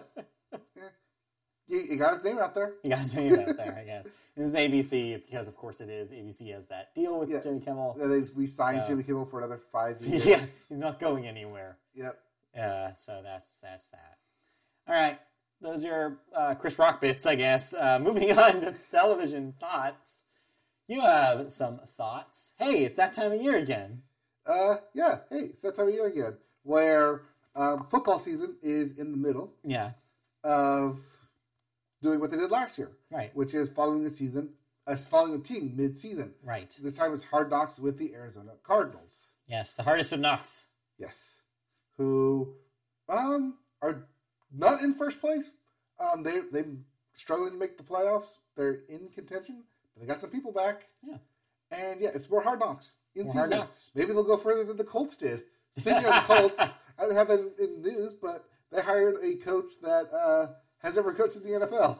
Great, awesome. That's a recipe for success. Yep, they brought in Mr. Saturday. Hey, well, what you do? Uh, but yeah, Hard Knocks with the Arizona Cardinals. Yeah, It's on HBO Max. I think it's on H. No, it's not on HBO, regular HBO. It's on HBO Max. Right. If you want to watch more in football with the Arizona Cardinals, uh, where you can watch them on Sunday and then watch them on Tuesday. But there's the Arizona Cardinals, and we are Rams fans here, so we're like, boo you. Go lose some games. Thankfully, that's not the only thing you watch, though. no, it's not the only thing I watch. Speaking of Netflix reality tel- television, Yes. Uh, they have a new thing out. I think it's part of their like expanding games concept uh, called Triviaverse. Triviaverse. Yes, where you uh, answer as many questions as you can in a minute. The whole thing takes about five minutes, uh, three rounds, minute between, uh, thirty second like interstitials, uh, and it's random trivia. Okay, this is different from that trivia crack thing they did This earlier this year. different right? from trivia. Crack. Okay. Yes. I had for a moment be like, wait a minute, deja vu. No, this is uh, random trivia um, that may or may not give you four options. Okay. Uh, sometimes it's either like this or that, true or false, or multiple choice. Uh, it's fine. I think this is also expanded to more like their game section of trying to get people to like climb the leaderboard, play this multiple times. It's only five minutes. Play with multiple people. There is a two-player option for this. Yeah. Okay. Uh, it's fine. It's not making me want to go back. It's also not uh, maybe something more akin to maybe using it on my phone than actually watching it on my screen. Which I imagine they probably thought that that was where most people would interact with this. yeah, I didn't. phone. Yeah, I didn't. Right. But, yeah, it's a phone thing. I wouldn't either. Who has Netflix on their phone? Yeah, Weird people. That's it. No, probably a lot of people. watching actually. Netflix on the go. We're just old, and I we just want to watch Netflix. We just want to watch TV on a TV. I'm sorry, I can't Netflix and chill like in my car. I mean, you could. A little cramped in there, Yeah, but Netflix and chill in the park. uh, don't do it in public. No. I wouldn't recommend it. Exactly. That's why you do it in the safety of your home. You Yeah. can trivia verse on your couch. Yes, where it's safe. yes. Anyways, Anyway, what else did you watch? The other thing on Netflix that I watched and finally wrapped up, Love is Blind season three. Uh-huh. Did it get any better? Uh, for who? that is an excellent question. I don't know. Some people got married. Okay. Some people said yes. All right. Some people should have said yes. Okay. Some Some people, should have said no, just like that Taylor Swift song. yeah. Some people said. Some people definitely said no, and some people should have definitely said no before they ever got to the altar. Oh boy. Uh, there's some huge drama that blew up um, following some uh, one of the couples, especially on the way that it ended in the wedding episode, and the way that they were attacking, or one person was attacking in the reunion. And I say that very one sided because it was very one sided what Uh. Netflix showed. Got it. Uh, I mean, you can watch it. You can go online, look at the forums, look at the of excess interviews that have been done since to get more information. But yeah, drama, soupy drama, toxic drama for drama's sake. Will you still be watching this when season the inevitable season four happens, or are you done? Oh, I'll be watching it when the um, after the altar three Uh, episodes come out and be like, "Ooh, let's see if they actually made it." Because I bet they didn't. God, I don't know how you do it. I couldn't. I couldn't. Oh, it's because there's no actual drama in my life. I guess that's fair. Yeah, I guess if you if you're lacking, then you can go get some. uh, oh no, there's just too much drama. at the Oh, moment. Lord. Anyway, Anyway, and last but definitely not least, yes. Um, last but definitely not least, today is November 12th, it is. which means today celebrates Disney Plus's official third birthday.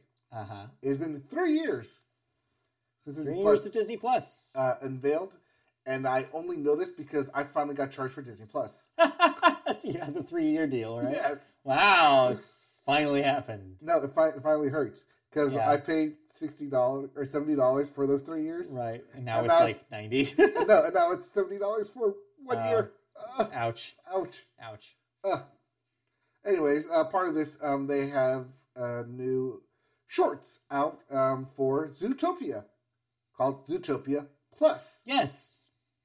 Um, it's six shorts uh, detailing the lives of different animals uh, within Zootopia. Right. Uh, but there's a caveat to this. I feel like like when they assign this to the uh, the animators is like you can do whatever you want in Zootopia, Yeah. but it has to have these two things. Uh-huh. One, it has to reference something specific Uh-huh. uh, currently on TV, Okay. and two, it has to connect to the uh, Zootopia film, Right. either in an actual like and like an actual clip of Zootopia has to be not only referenced but shown and connected to these shorts. So these are happening. These are stories that are happening concurrently with the events of the film. yes. I think so. I have a theory about why they did it this way, and I don't know if you're going to agree Okay. with this theory. My theory about why they had to do it this way was because you would think, oh, well, the obvious thing to do with Zootopia is to feature the starring roles of Zootopia, the, the lead characters, the two lead characters. But here's why you don't do that in 2022 because Zootopia was a cop movie. Zootopia was about the police Yes. That doesn't really apply as well as it did upon Zootopia's original release as it does now. And I think Disney knows that. And so what Disney said, they probably said, like, well, what do we do with Zootopia that's not about the cops? It's about everything else. It's about the animals living in So Zootopia. What are the stories about these other characters who are definitely not cops that are happening at the same time as the story about cops is happening in the background? I think it's smart. I think it's good that they did it that way. Also, I think it's more interesting because I didn't really. I think that that the that part of Zootopia was not the interesting part about Zootopia. What is the one thing that people remember about Zootopia? The DMV. Because it was fun, it was inventive, and it was hilarious. And so, why not delve into the side characters? So, is this fun? Is this good? Uh, some of them were fun. Some of them were cringy, and some of them were like, uh, you didn't really need to go that hard to it. Sure.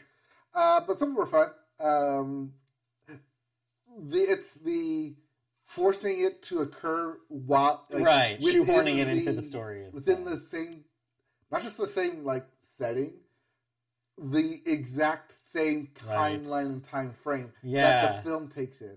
It's like here's this little side story that you can see connect here because we're showing you actual footage from the movie. it's like, is that super necessary? I guess Yeah. is the question. Yeah. Yeah. Well, It's fine. There's only five of them, or Okay. six of them.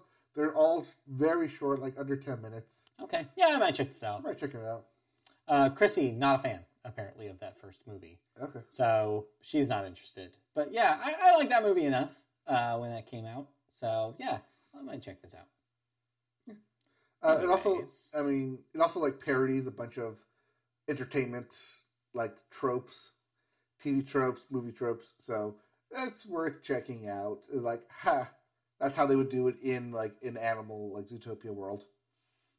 So it's fine. Cool. All It's right. fine. It exists. It exists.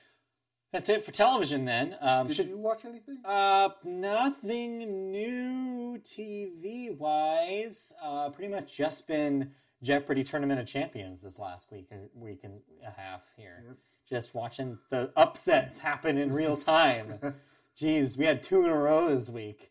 Where it's like, wow, these people who really favored these super champs just getting eliminated. Spoiler alert, I guess, if you Spoiler haven't alert. caught up. They they are coming for them. We have our finals though, and so starting on Monday, uh, three game Three final days. will Yep. occur uh, between the last, the remaining three. And yeah, I'm kind of shocked who we ended up with, is the way I'll put it. Anyway, uh, but that's all. That's all I've been watching. So that means we can move on to cancellations and renewals. All right, what am I no longer watching? We start at the top here on Netflix with Dahmer Monster, the Jeffrey Dahmer story. Uh, which, of course, is a follow up to the Dahmer stuff they've already put out. It's uh, basically they're adding two more seasons to this anthology about Jeffrey Dahmer. So unsure if it's going to be about Jeffrey Dahmer, But- Dahmer, but um, they're going to add two more seasons. There's probably a name change to called Whoever- Monster, yeah, Monster, colon, whoever this is, yeah. whoever this is, instead Right. of just Dahmer, uh, Jeffrey Dahmer story. But it did really well for him, so of course they're renewing this. yeah, The Watcher, no, not The Witcher, but The Watcher will get a second season on Netflix. I'll ask this again: Who watches The Watcher? Not us is the answer to that question. Not the Media Pub podcast. Next up, Carnival Row will uh, after, will get its ending after a second season. Second season will be its last on Prime Video. Mm-hmm. A Million Little Things will finally end after five seasons on ABC. Wait, A Million Little Lies? Yeah, your favorite show to misname. Are they finally to like tell everyone the truth now? Maybe like not. they should have from episode one. Hey, maybe you just have to tune in to find out. The Empress will get a second season on Netflix. Bad Sisters will get a second season on Apple TV Plus.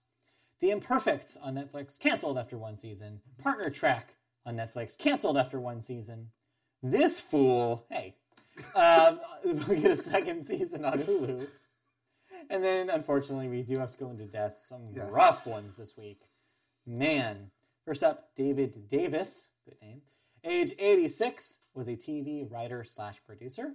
Worked on The Bob Newhart Show, Taxi, and Rhoda. Won an Emmy back in 1979.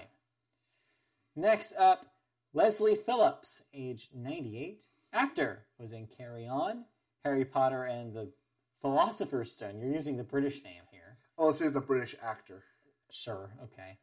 And Gex? Like the video game? Yes, Which Gex? the voice of Gex. I thought Dana Gould was the voice Uh, of sorry, the voice Gex. of Gex in the UK version. Oh, UK De- UK Gex. Yes, I did not know that there were different different. Gex. Yes, different voices. Did different Gexes. I thought Dana Gould just did Gex everywhere. Uh, no. Wow, fun fun fact. Yeah. Uh, also, not shown. In, so he's pretty much a voice actor now. Okay. But yeah, not shown in Harry Potter. He was the voice Oh. of the Sorting Hat. Oh, okay. You should have led with that because I feel like most people would know. No, most people wouldn't know. Well, And now you you know what I mean. They would recognize that role. Yes. Well, all right, but age of 98, long life, Mm. honestly. Um, then the weird ones. One of these I actually did not know until just now, uh, but we'll get there. Well, yeah, because it happened this morning. Oh, did it? Okay. Yes. Uh, first up, though, real sad one. Aaron Carter, age 34, singer, of course, known for singles back in the 2000s. Crush on You, Aaron's Party, uh, parentheses, come and get it. Leave it up to me, and that's how I That'd beat be Shaq, Yes. uh, which I'm surprised you don't have here. Well, we were going to bring it up anyway. a. Radio Disney staple, um, brother, of course, of Nick Carter of Yes. the Backstreet Boys. Yeah, had kind of a tragic last decade of his life. Kind of was up and down. There was some drug use. There was some, yeah, just uh, not looking super presentable when appearing for the press. Though in the last year, seemed to have made a little bit of recovery. I uh, saw some interview from last year where it seemed like he was doing okay and things were looking up for him. However, uh, we don't know necessarily what the cause of death was. We know that he was found in a tub, uh, unconscious, in his home. But that's all we know. Um, so, kind of some mystery still around Aaron Carter's death, but still tragic and uh, tragically young. I think is the is the thing there. Next up, Gallagher. I guess this is the one that happened this morning. Age Yes. 76, a comedian known for, specifically in uh, 70s and 80s pop culture, known for smashing watermelons on stage. I think above all, he was a prop comic. He made use of a lot of props in his act. Uh, kind of a predecessor to Carrot Top in a lot of ways Yep. in his, his act. Uh, yeah, a pop culture staple for a while there. There were a lot of jokes in the early 90s making fun of Gallagher because of a bunch of Gen Xers who just thought Gallagher was a weird ass dude. Uh, most recently, uh, well, we'll get there. We'll get there. I'll mention, we'll, we'll mention Gallagher again later. Yes, yes, we will. And then lastly, and probably the most sad for the millennials, um, Kevin Conroy, age 66, uh, actor and voice actor, mostly known for being the voice of Batman in the Batman the Animated Series. As well as the Arkham games. Yes, as well as a lot of the video games from that era and beyond. Um, was a lot of people's Batman. A lot of people know Batman as Kevin Conroy's voice. A lot of people felt like his version of Batman was the definitive version of that character, eh, beyond even live action Batman. Um, also, in other things such as Search for Tomorrow and O'Hara, uh, will be definitely mostly remembered though for that Batman role and just like was a staple of voice acting for so many years. When Kevin Conroy was going to announce to do the Batman voice Batman for the Arkham games, Yeah. Then Mark Hamill signed on to Yes. the voice of the Joker. Yes, they were often a package deal because they loved working with each other. Yes. And their styles complemented each other for all those years that they worked together on the animated series. Yep. Uh, animated series, uh, if you have not seen it, still holds up. The It's whole thing is on HBO, HBO Max Max. if you want to watch it in remastered 4K. Uh, I don't have a whole lot of experience with it because as a kid, I was not into action shows. I was like, this isn't funny. I'm not watching it. That was the kid I was. Not meant to be funny. I know that's the thing. So I didn't know. So I didn't watch it. I didn't care about it. But everybody who did uh, has very fond memories of that show. Yes. So so yes, um, Definitive Batman voice, Kevin Conroy. Conroy definitely will be missed, and definitely one of the saddest ones this year. Let's move on. On that note, to movies, and we always start the movie section with the weekend box office numbers. Whereas the weekend box numbers are even sadder than that. Yeah, I guess you could say that. Black Adam somehow is still your number one movie. It looks like everybody is just in a holding pattern until Wakanda Forever this week. Yep. Uh, $18 million this week. That's 137 million domestic. Still not bad for 2022, but we'll probably end up in the middle of the pack when we're talking about By big the end, performers at yeah. the end of the year. Number two, One Piece film, colon, red. Continues the tradition this year of anime movies doing okay at the box office. $9.3 million debut. Yep. And Luffy gets one step closer to finding the One Piece. Sure, whatever the hell that means. Ticket to Paradise is your third movie with $8.5 million debut. No, not debut. Continuing $46 million domestic so far. It's also on digital already. So if you don't want to see it in a theater, you can now rent it at home. Yes. Number four, Smile, $3.9 million, adding to a even 99 so far. That will break 100 next week. Maybe. Is anyone going to see it? Maybe. I If don't it's not, know. uh, if it's not Wakanda Forever, probably not. And rounding out your top five, Prey for the Devil, $3.8 million, adding to a $13 million total. Like I said, this week, big release is Black Panther, Wakanda Forever. But this coming up Friday, we have She Said, which I've seen bus stop ads for, yes.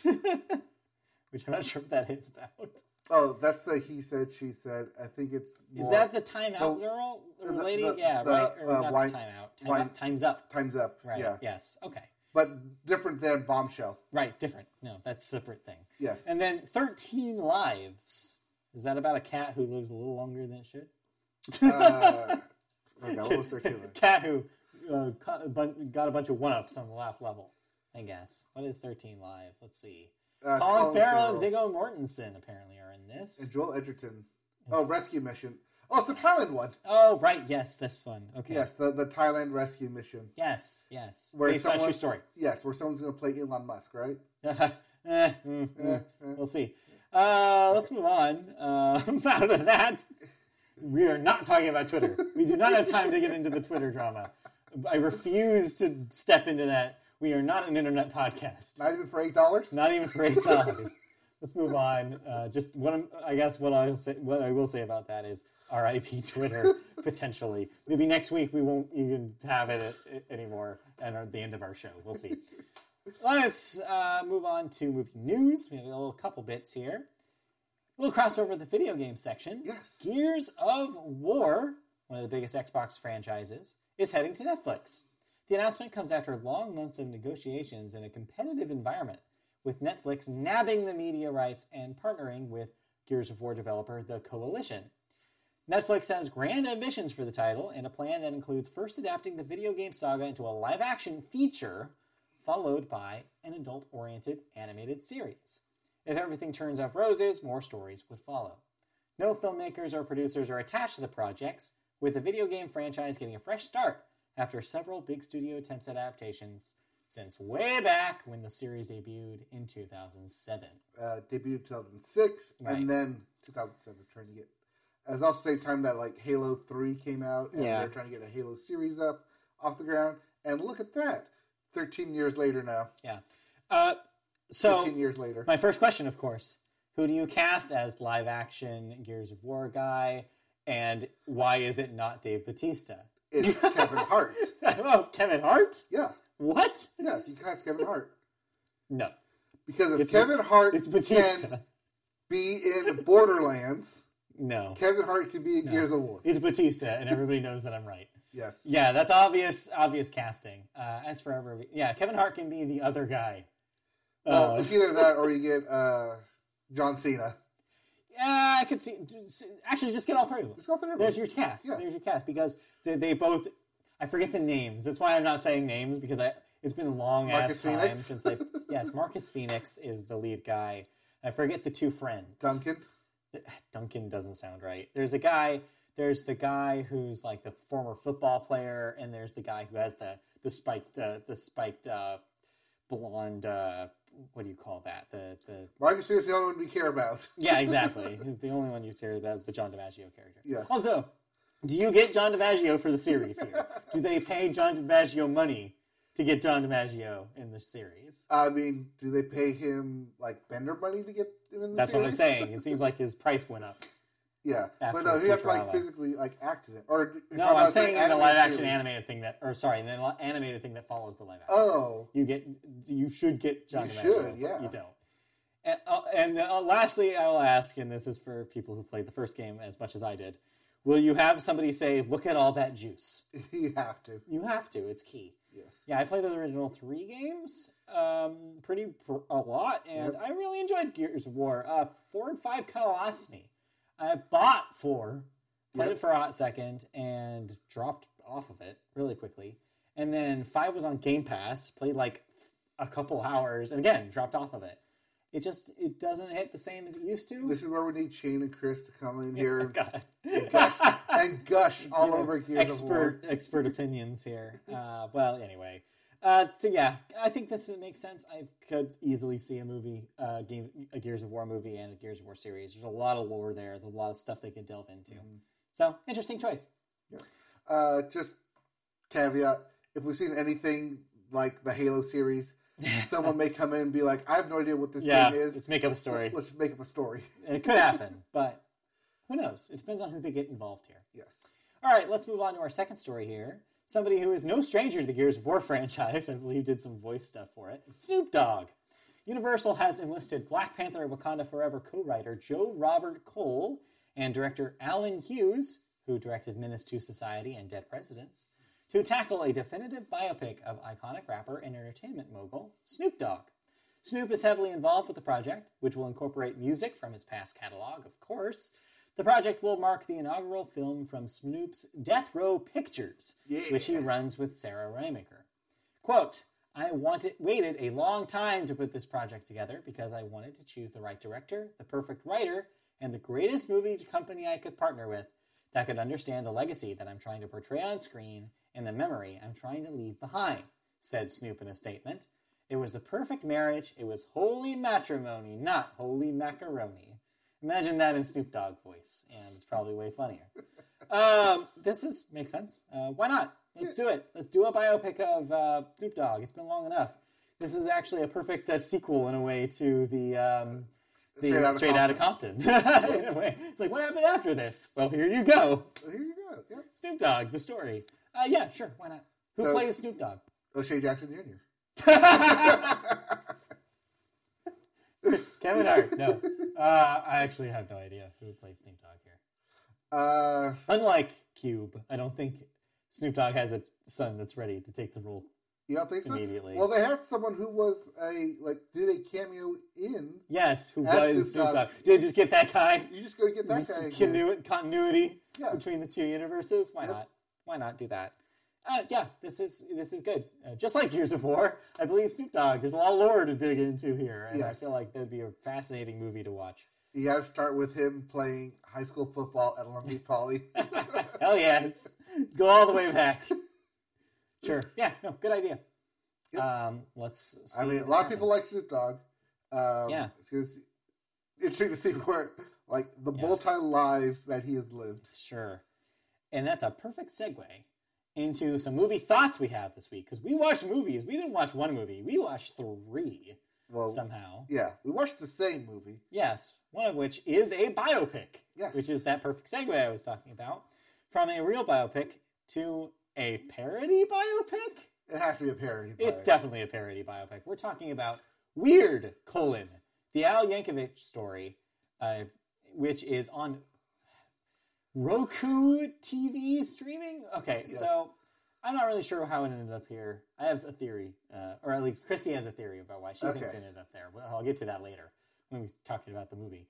But yeah, um, you have to kind of dig for it. But once you do, I am happy to tell you that Weird is one of the strangest and funniest movies that I've seen all year.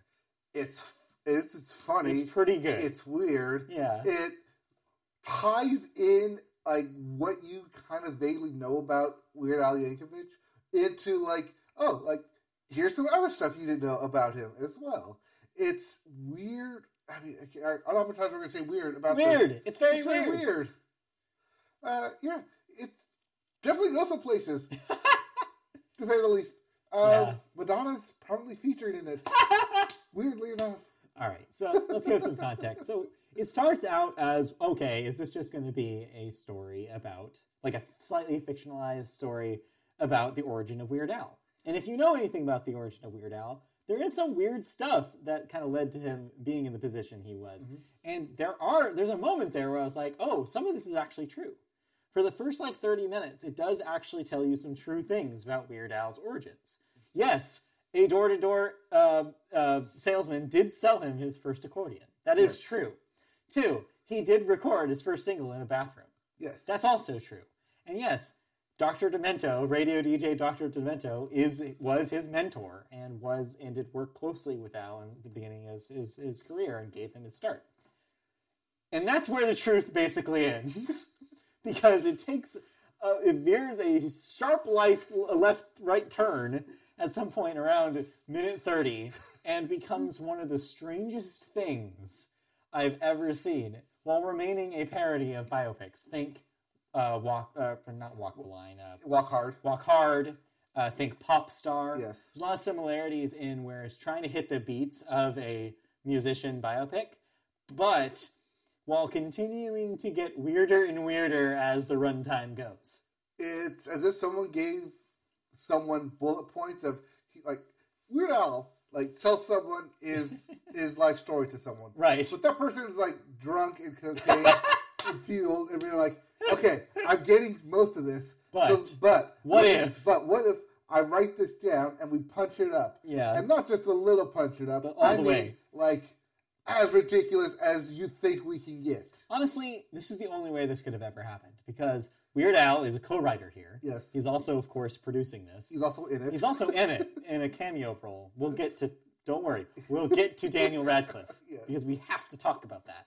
But before I do that, um, yeah, like it makes sense because what is Weird Al known for? He's known for taking a concept and blowing it up, and that's exactly what this movie is. It is the most Weird Al thing to happen, which is saying a lot considering this is also the man that gave us UHF, which is also a very bizarre movie. This works al- almost as a sequel to UHF in a lot of ways because it is as weird, as zany, and goes to as strange places as UHF did almost 40 years ago at this point. Has it been 40 years? It almost it was in it was late mid 80s. Yeah. So yeah, like it's been a while and yeah, it does some strange things. So now that's when we of course need to talk about Daniel Radcliffe, who is putting on a showcase of his talents in this thing.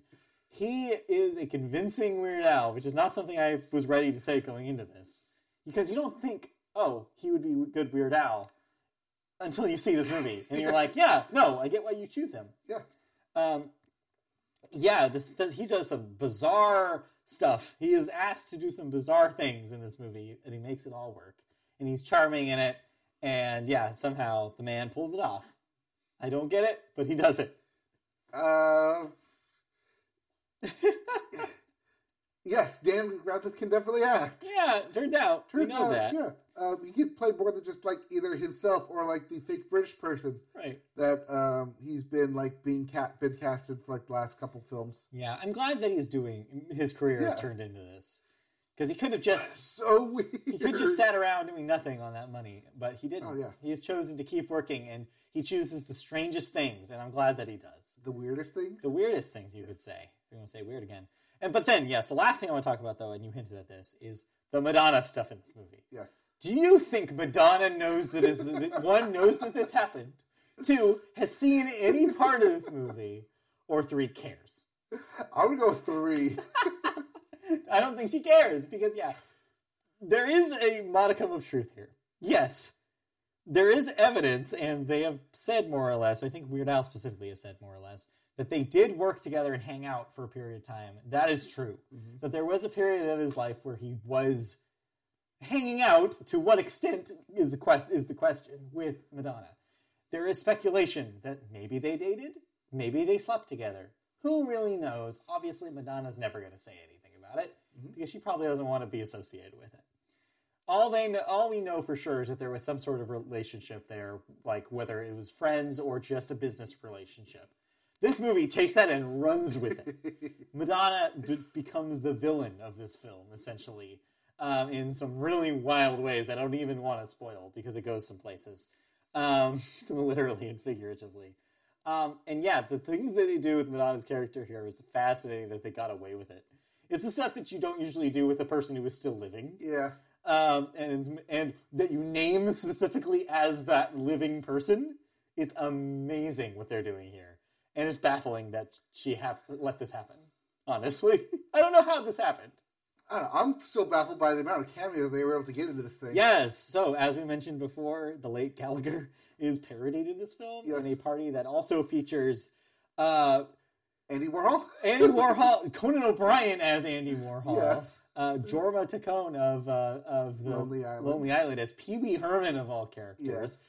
Um, there's an Elvira in the background. Um, like, who's There's- not in this thing? There's a Dolly in there. yeah, There's- Dolly, Salvador Dali's in this. Yeah, they take advantage of like who's known in some way in popular culture in the 80s and they're in this scene it's amazing what this movie pulls off uh, so yeah i say that yes if you can find a way to find the roku channel on streaming absolutely do because this thing is a wild i don't know how this got made honestly it's pretty low budget though. That's the one caveat Yeah. is that when anything happens that requires special effects, they don't look great.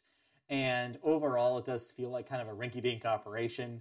But honestly, I don't think Al would have had it any other way. I think it adds to the funny.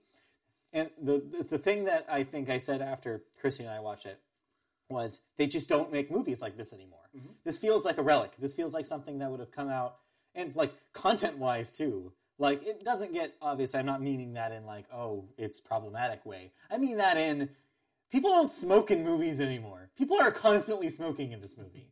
There's just stuff that happens in this movie that doesn't happen anymore. Like it feels like something that jumped out of 1988. Honestly, it, it's just something like like the tone of it feels like a Zucker Brothers comedy from the 80s. Like they don't make movies like this. Literally, they don't.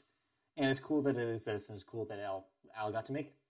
Well, I doubt there's going to be a sequel to it. God no, no, they can't. they literally can't. Also, stay through the entirety of the credits Yes. because you want to hear the Weird Al song recapping the events of the film. Which sounds like a joke, but it's true. Great. Yeah, I really enjoyed it. Uh, yeah, but it's definitely weird, as the name implies. It is very, very weird. Anyway, Anything else we can say about it? I think that's a pretty much sums it up. Unless you have anything else you want to mention about it. um, the way uh, the parody songs are strewn throughout Yes, the film? I loved the bit about uh, eat it, and I don't want to spoil it, so I'm just gonna say the stuff surrounding Al's writing of "eat it" is very funny in ways that works really well in 2022. Anyway, And that also Yes. pertains into Al actually showing up in the film as well. yeah, yes, it does. All right, but that's not the only thing we, uh, we watched this week. Uh, You finally delved into it. You went into the conversation. You, you joined the conversation. During the conversation, You have now seen Olivia Wilde's "Don't Worry, Darling." uh, Olivia Wilde Wilde's- starring Olivia Wilde's "Don't Worry, Darling," starring Harry Styles and Florence Pugh. as Darling. Yes, No. no, no, she's don't worry. Uh, okay, and he's Darling. Yes, he is darling. All right. Harry Styles is Darling in "Don't Worry, Darling." Olivia Wilde picture. All right. So what is going on in this film? Oh, a lot's going on in this film, but then a lot is also not going on in this film. For as much as what is said on screen in Don't Worry, Darling, a whole lot more is said off screen, and you have to uh, use your imagination and kind of read through the lines of what's happening off screen as well. Okay. Especially when it comes to the big twist at the end. Eh, not necessarily a twist, but more of like why everything is happening the way it is at the end. Um, it, as Olivia Wilde said um, during the press going into it, yes, definitely takes after the Jordan Peterson, the incel movement. Sure. Uh, definitely takes after inspiration and kind of uh, not necessarily mocks it, but definitely like takes it to the extreme levels of um, like the getting back to the ideal 1950s lifestyle, the ideal um, fantasy that these men have of what Sure. they want out of a woman, what they want out of their lives. And yeah, and Wilde did a lot of talking about this thing because I feel like she thinks that maybe when people saw it that they misread what it was trying to say. Mhm. Now that you've seen it, do you think she was just talking? Because from what everybody seems to say about it after they've seen it, it's like, w- w- what's the point? That's kind of where I got to the end. Is like, Yeah. okay, like the end happens, and then like, okay, but I want to see what happens after the end. I want to actually see some comeuppance here. There's more to the not story. just the escaping. Sure. part. Okay. I, like, I want to see like this is all super fucked up. Let me see the actual consequences now. And I think that's just her way of saying, well, this is still going on. So technically, there are no consequences. yeah, there's no end here because it keeps happening. Yeah, because But does that make a satisfying movie? No, the no. answer. But then again, I guess her response would be, "But life is never satisfying as you want it to be." Do you think Hence she the talks? theme of the movie. Yeah, but do you think they actually pulled all of this off, or do you think she's just talking a big game here? Um, how much of it, it? It's a fine balance between how much of it is beating you over the head with the exact same theme Uh huh. for two, like two hours, or just over two hours, until you finally get it, and then walking out and be like, "But I already knew that." When would it? Do you think it would have worked better if she hadn't done so much talking about it, and if the conversation around the film was different, or perhaps non-existent? Like if you had gone into this blind. Uh, no, not necessarily, because um, like even through the trailers, I kind of gleaned Yeah. like what I would kind of assume was going to happen. Uh-huh. Um, not a whole lot of Chris Pine in here. I do have some questions about like the actual technology being used in it of sure. keeping everyone in the area. Because like the more you think about it, be like, uh, how is this actually working in concept, rather than just in the fantasy world that they are living in. Right. Um, So it sounds like big ideas and maybe questionable execution. well, it's big ideas. It gets the execution across, but it like the delving into like the nitty gritty of like um why it's kind of like the Star Wars um port thing of like Yeah. oh you have like a whole like Death Star spaceship, but one exhaust port will blow the whole thing up. yeah. You didn't really think about this, did you? Yeah, but then you take like Rogue One and like you explain like, oh no, that was on purpose. See, it was on purpose, but we're never going to get that here. So do you have do you, maybe? So do you think that um, maybe this is just a dry run for Olivia Wilde? Do you think, think the next so. project she works on maybe will have a better? Well, she'll have a better grip on which kind of story she wants to tell. I think so because visually it was stunning. Okay. I liked it. I liked Alright. it visually. I liked the cinematography in it. I liked the the story aspect. The pacing was great. The Yeah. different uh, direct directorial choices within it. So there's skill. She's There's definitely- skill, but it's Yes. just a question about There's definitely a lot of stuff in there that I do Yeah. like about it. on a different project. Maybe she'll be able to do better. Well, you always improve on what you've done. Yeah. You, you never want to regress. Right. So okay. Well, we'll see. I guess. I like Harry Styles in it, surprisingly. I like Florence Pugh Pugh in it. Yeah. Uh, there's a lot of good elements in here. It's just when you mix it all together, does it actually make a good cake? Delicious cake. Not all cake is delicious. Yeah. Yeah. Urinal cake. Yeah, Not delicious. Yep. Anyways. good, good example. On that I don't know where you pulled urinal cake from. Definitely the, That's the, the cake in the name. It's the least. It's probably the least tasty cake, yeah, I mean you're not wrong. especially compared to tasty cakes, which are delicious. Yes. All right, let's move on Ooh, from that doesn't tasty mind. I should cakes. order a cake. Oh, should order your cake. Yes. Let's move on from cake to Selena Gomez. Um, this is the last movie we're going to talk about today, and Well, I was supposed to talk about this last week, and I totally dropped the ball. Yes. Uh, but yeah, this is on Apple TV Plus. This is, as I mentioned earlier, a uh, documentary about Selena Gomez, uh, musical artist and actor. Selena Gomez, most recently uh, talked about here on the podcast as a star in Only Murders in the Building, Yes. uh, where But she, she did a lot of stuff before that. Yeah, but of course, most people know her as an artist and a Disney Channel star. And this uh, documentary kind of uh, centers around both her, uh, a little bit about her background, but mostly on the last few years, from about 2019 to current day, and her specifically her struggle with anxiety, depression, um, and some physical ailments that led to her uh, career getting a little complicated. So this follows in the tradition of recent uh, musical documentaries that we've seen, including Taylor Swift's Miss Americana, uh, Billie Eilish's uh, one on Netflix that I forget the name of, or That being the one on the Apple TV, Apple TV Plus. Plus. Sorry, um, and And, and not to be confused with the one on Disney Plus, which is the right, uh, the, The- soundtrack. yeah, that's different.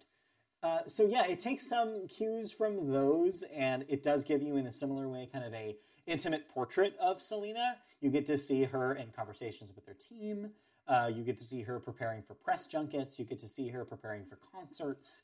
So you get kind of like a day to day like image of what Selena's life uh, looks like. But then it kind of turns when she starts having these like essentially anxiety uh, induced attacks when she becomes overwhelmed by the pressures of performing, the pressures of answering questions and pressers, uh, frustrations with the questions she's being asked. And what it kind of creates is she just has to stop. She has to bail and she has to basically explain to her team and her fans that she needs to take care of herself. This dovetails really well with the kind of narrative of the last few years in art and in sports about paying attention to mental health and not always being like having to do these things like being in press or doing a tour if you don't feel ready for it like naomi osaka Yeah. like um, like recent uh, cancel tour cancellations uh, from artists such as selena. And so we kind of it's an interesting uh, story for now where you are seeing more of this story being told. And it's a really intimate portrait of that. You get to learn a lot about selena gomez as a person and what she's dealing with. Um, and yeah, it's fascinating in a lot of ways. It also reminds me, and I don't know if I talked about it on this podcast, uh, but the the Shania Twain thing um, from earlier this year. That was also kind of a view into Shania Twain's life and her dealing with Lyme disease and how that affected her ability to perform. How is it compared to the Demi Lovato thing that came out last year? Very also similar to the Demi Lovato thing, because you get a lot of parallels there. Where like there, except in, in in Selena's case, she was not abusing alcohol or drugs. The press just thought she was because she had become so secretive, and it goes into that about her having to deal with that bad press and what that meant to her image. Um, it's really interesting, and it does cut off a little bit right before kind of present day. It doesn't talk about her return to acting with Only Murders, which is an interesting kind of extra evolution of, of that story. But it is, uh, but it does leave her in kind of a note where she ends up kind of owning this about herself, and she ends up being invited to the White House and helps um, organize um, mental health uh, teaching procedures for young kids and trying to like she wants to try to use her experiences and let people learn about it. You also see her in a, in a bit in this documentary um, visit africa and how that experience like teaching and being able to talk to young girls about their experience with their own mental health and how that affects her. And she comes back and that like inviolably changes her. Like she from the rest of that time onward she talks about that experience as like that's what she wants to do. She wants to be an icon for change. She wants to tell people her story so people aren't suicidal who don't have like who don't do self-harm. Like basically take her lessons about her own dealing with her own um, mental health issues and let that help somebody live. It's a really moving thing. It's really well done, and I think it's really well timed uh, for the current uh, the current conversation we're having about mental health in uh, in the world right now. And yeah, and it gives you an insight into Selena Gomez you might not have had. Uh, so yeah, I had a really good time with this thing. It is definitely heavy, so get ready for that if you are going to watch it. Um, but but yeah, definitely uh, one of the more the one of the better examples of that kind of documentary you've seen among several in the last few years. All right, sounds good. Good stuff. Apple TV Plus for that one. Yep. And that's it for movies. And yep, I didn't watch anything else. No, that'll do that. I think next week, like I said, we'll try to get some uh, Wakanda Forever thoughts. Yep. Uh, but for now, we can now move into our fan question. We have another question from our number one fan here this week. Hey there, boatsman. The one thing I get bummed out about when I listen to your guys' podcast is I have no interest in sports and therefore feel left out of the conversation. Well, that's great because this isn't a conversation. This is a lecture. it's not a lecture. My I'm sorry. question- I'm just we're just talking to you about sports. so yeah. My question, he asks, is if you could build a fantasy football team, and I mean truly fantasy, taking from any video game or television slash movie characters, what football team would you make? Maybe then I could understand the purpose and skill set required of a real football team. I was a big Blood Bowl player back in my day, so I really like, like me some fictional football. First question I have for our fan is: Did you ever play Mutant League Football by EA on the Super NES? Uh, check that out. Uh, I, I think they also put a out backyard re-release. baseball guy. Did they reboot that? I don't think they did, but see, I think it's more of like a backyard football, Sure, backyard yeah, baseball backyard, the backyard series. What happened? happened to the backyard series? Yes. Remember backyard wrestling? Anyways, uh, backyard golf. Remember those games? Oh God. I think they turned to uh, grounded. yes, I guess so. They all got shrunk. Anyway, um, this is a good question. Uh, I was telling uh, like pre- pre-pod, uh, like the first thought I had was actually the cast of Gears of War, but then if you, of course, you brought up like no, they would just be defensive linemen Yeah, because yeah, they're they're huge and they're bulky. yeah, that's the thing is for defensive linemen in, in football, you basically want brick walls that can't be like moved past. You're trying to block. Yeah. Is essentially what they're doing. So you want big guys that are wide, but also that are athletic. You don't want a big guy that's slow because Yes. then he can't reach the do the block that. But that's the thing, do. though. This is really a fantasy football thing. Right. So you need one quarterback, Yeah. two receivers, two running backs, Okay. one tight end, and one kicker. All right, so we start with I think you get any Pokemon trainer as your uh, as your quarterback because you need to be able to throw. They throw Pokeballs all the time. Oh, see, I was thinking the, the Pokemon trainer should be the receiver. Because he's going to catch them all. well done. Um, so for uh, for a running back, you want somebody who is fast. So you, obviously you get Sonic. Sonic. Sonic the Hedgehog is perfect running back. That's Yes. perfect. Uh, Or, since you have to put two slots in there, second one goes to Tracer. oh yeah, Overwatch. Tracer, Tracer. Yeah, Yep. okay, good call. You Good get some call. speed in there. All right, what about uh, so? yeah, Oh, oh, yes, we don't have the quarterback then because you're right. Pokemon Yes. trainer will be your your your wide receiver. So who's a good quarterback? So quarterbacks they need to be kind of like they need to be good at thinking because they're like they're putting the plays together in their head. They're also under pressure a lot. They need to act well under pressure and they need to throw something a long way. For me, it's Kratos. Okay, all right, Kratos. Yeah. Yeah. He, he throws the axe very far. Do you think he has an analytical mind though, or do you He think is he's a- just ripping He is the tear? general on the field. all right. Okay. All right. He has the mindset to put people where they need to be, to think through creative solutions, Okay. to take down the other team. All right. Okay. And if need be, he can go into his God Rage mode and run over them. there you go. All right, we need a kicker. Oh, yeah. Here's the kicker. You have to find someone with a good leg. Chun Li. Yes. Chun Li is your kicker. Yes, obviously. Absolutely. those legs, those thighs. Have you seen those thighs? This, the helicopter. yeah, just do that at the ball. Yes. Just right you through the do every that, time. You can kick the ball like the entire length of the field with that leg. Yeah. Uh, well, And- that's all video game characters, but you get the idea. Yes. And lastly, a tight end. I think a real yes. Ooh, who, who's the tight end? Um, Captain Falcon. Lara Croft. Came at that from different directions. Yes. Uh, anyway, um, so that's video game characters. I don't know. Do we want to do this for TV? For TV? Uh, no, because if I'm doing TV and film, I'm just going to get the cast of the replacements. Because they are football players. Yes, or the cast of Remember the Titans. I think a good way. So here, and here's where I'm going to act like answer the other half of your question, which is, hey, you're not into sports. Like, what can you glean out of sports? Conversation. And here's something that I learned. So if you know anything about the, like, if you've gone back into the archives, which I'm not sure how far back you've been listening, uh, but at the beginning of the show, I didn't actually want to do a sports segment.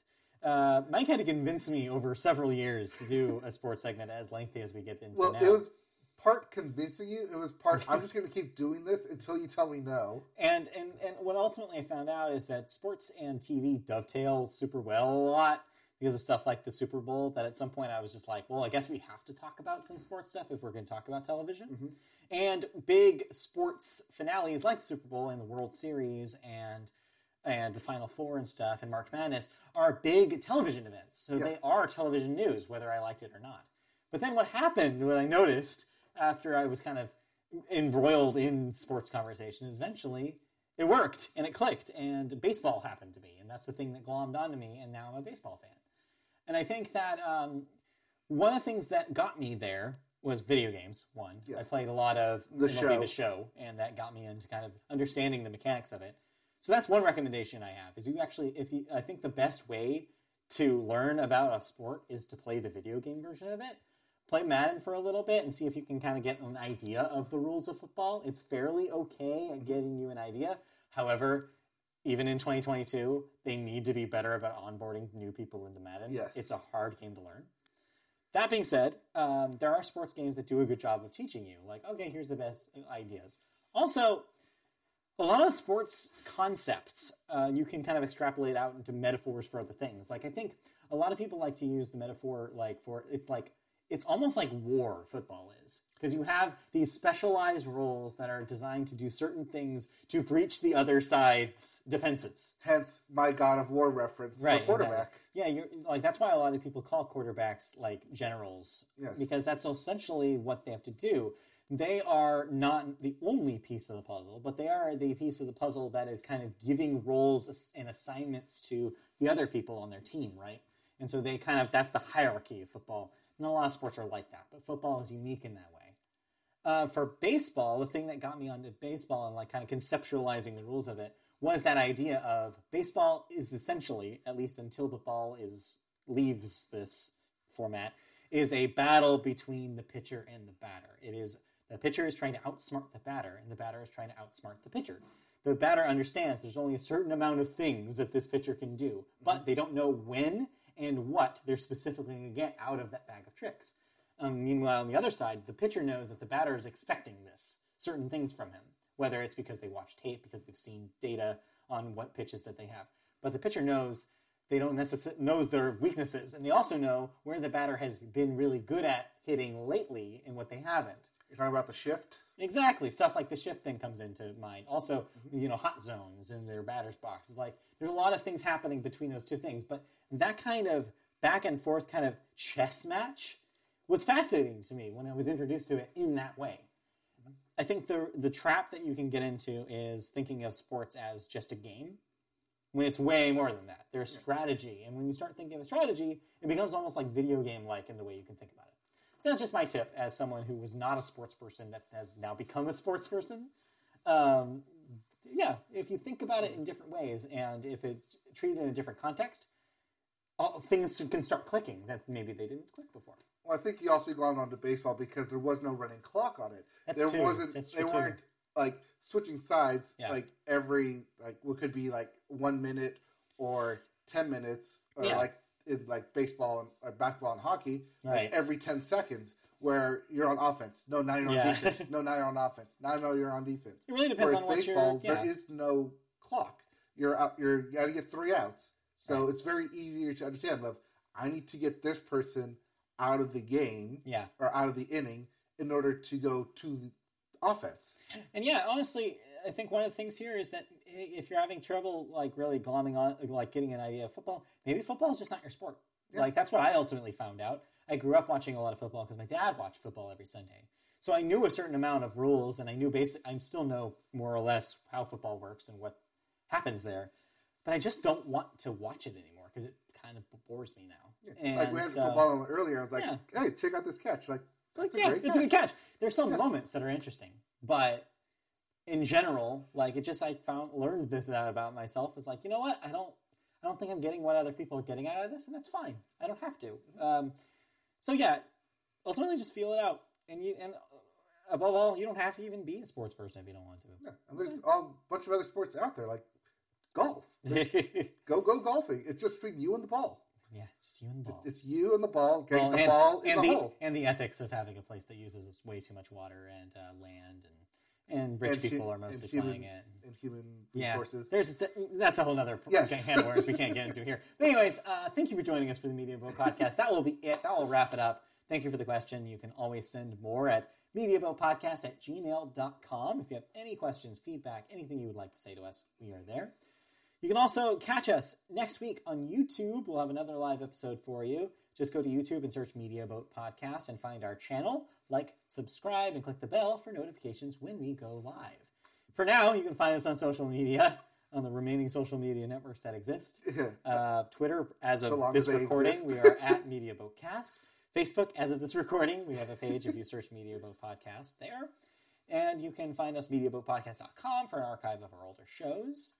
And uh, yeah, you can tune in next week for another episode with thoughts about Wakanda Forever, thoughts about all sorts of other things, maybe more TV, sports Thoughts thoughts. about uh, so we'll have Wakanda Forever next week. We will Yeah. have Pokemon next week. Scarlet Violet, yes, next week. We'll probably have Andor next week as well. I'll, I'll finally finish that, What even a- though it ended this week. Yeah, what a killer week. So Yeah. get ready for a big show Yeah, next week. More next week. More of us. More news. More thoughts. All right. More next time. See you guys then. Bye. Right. Bye.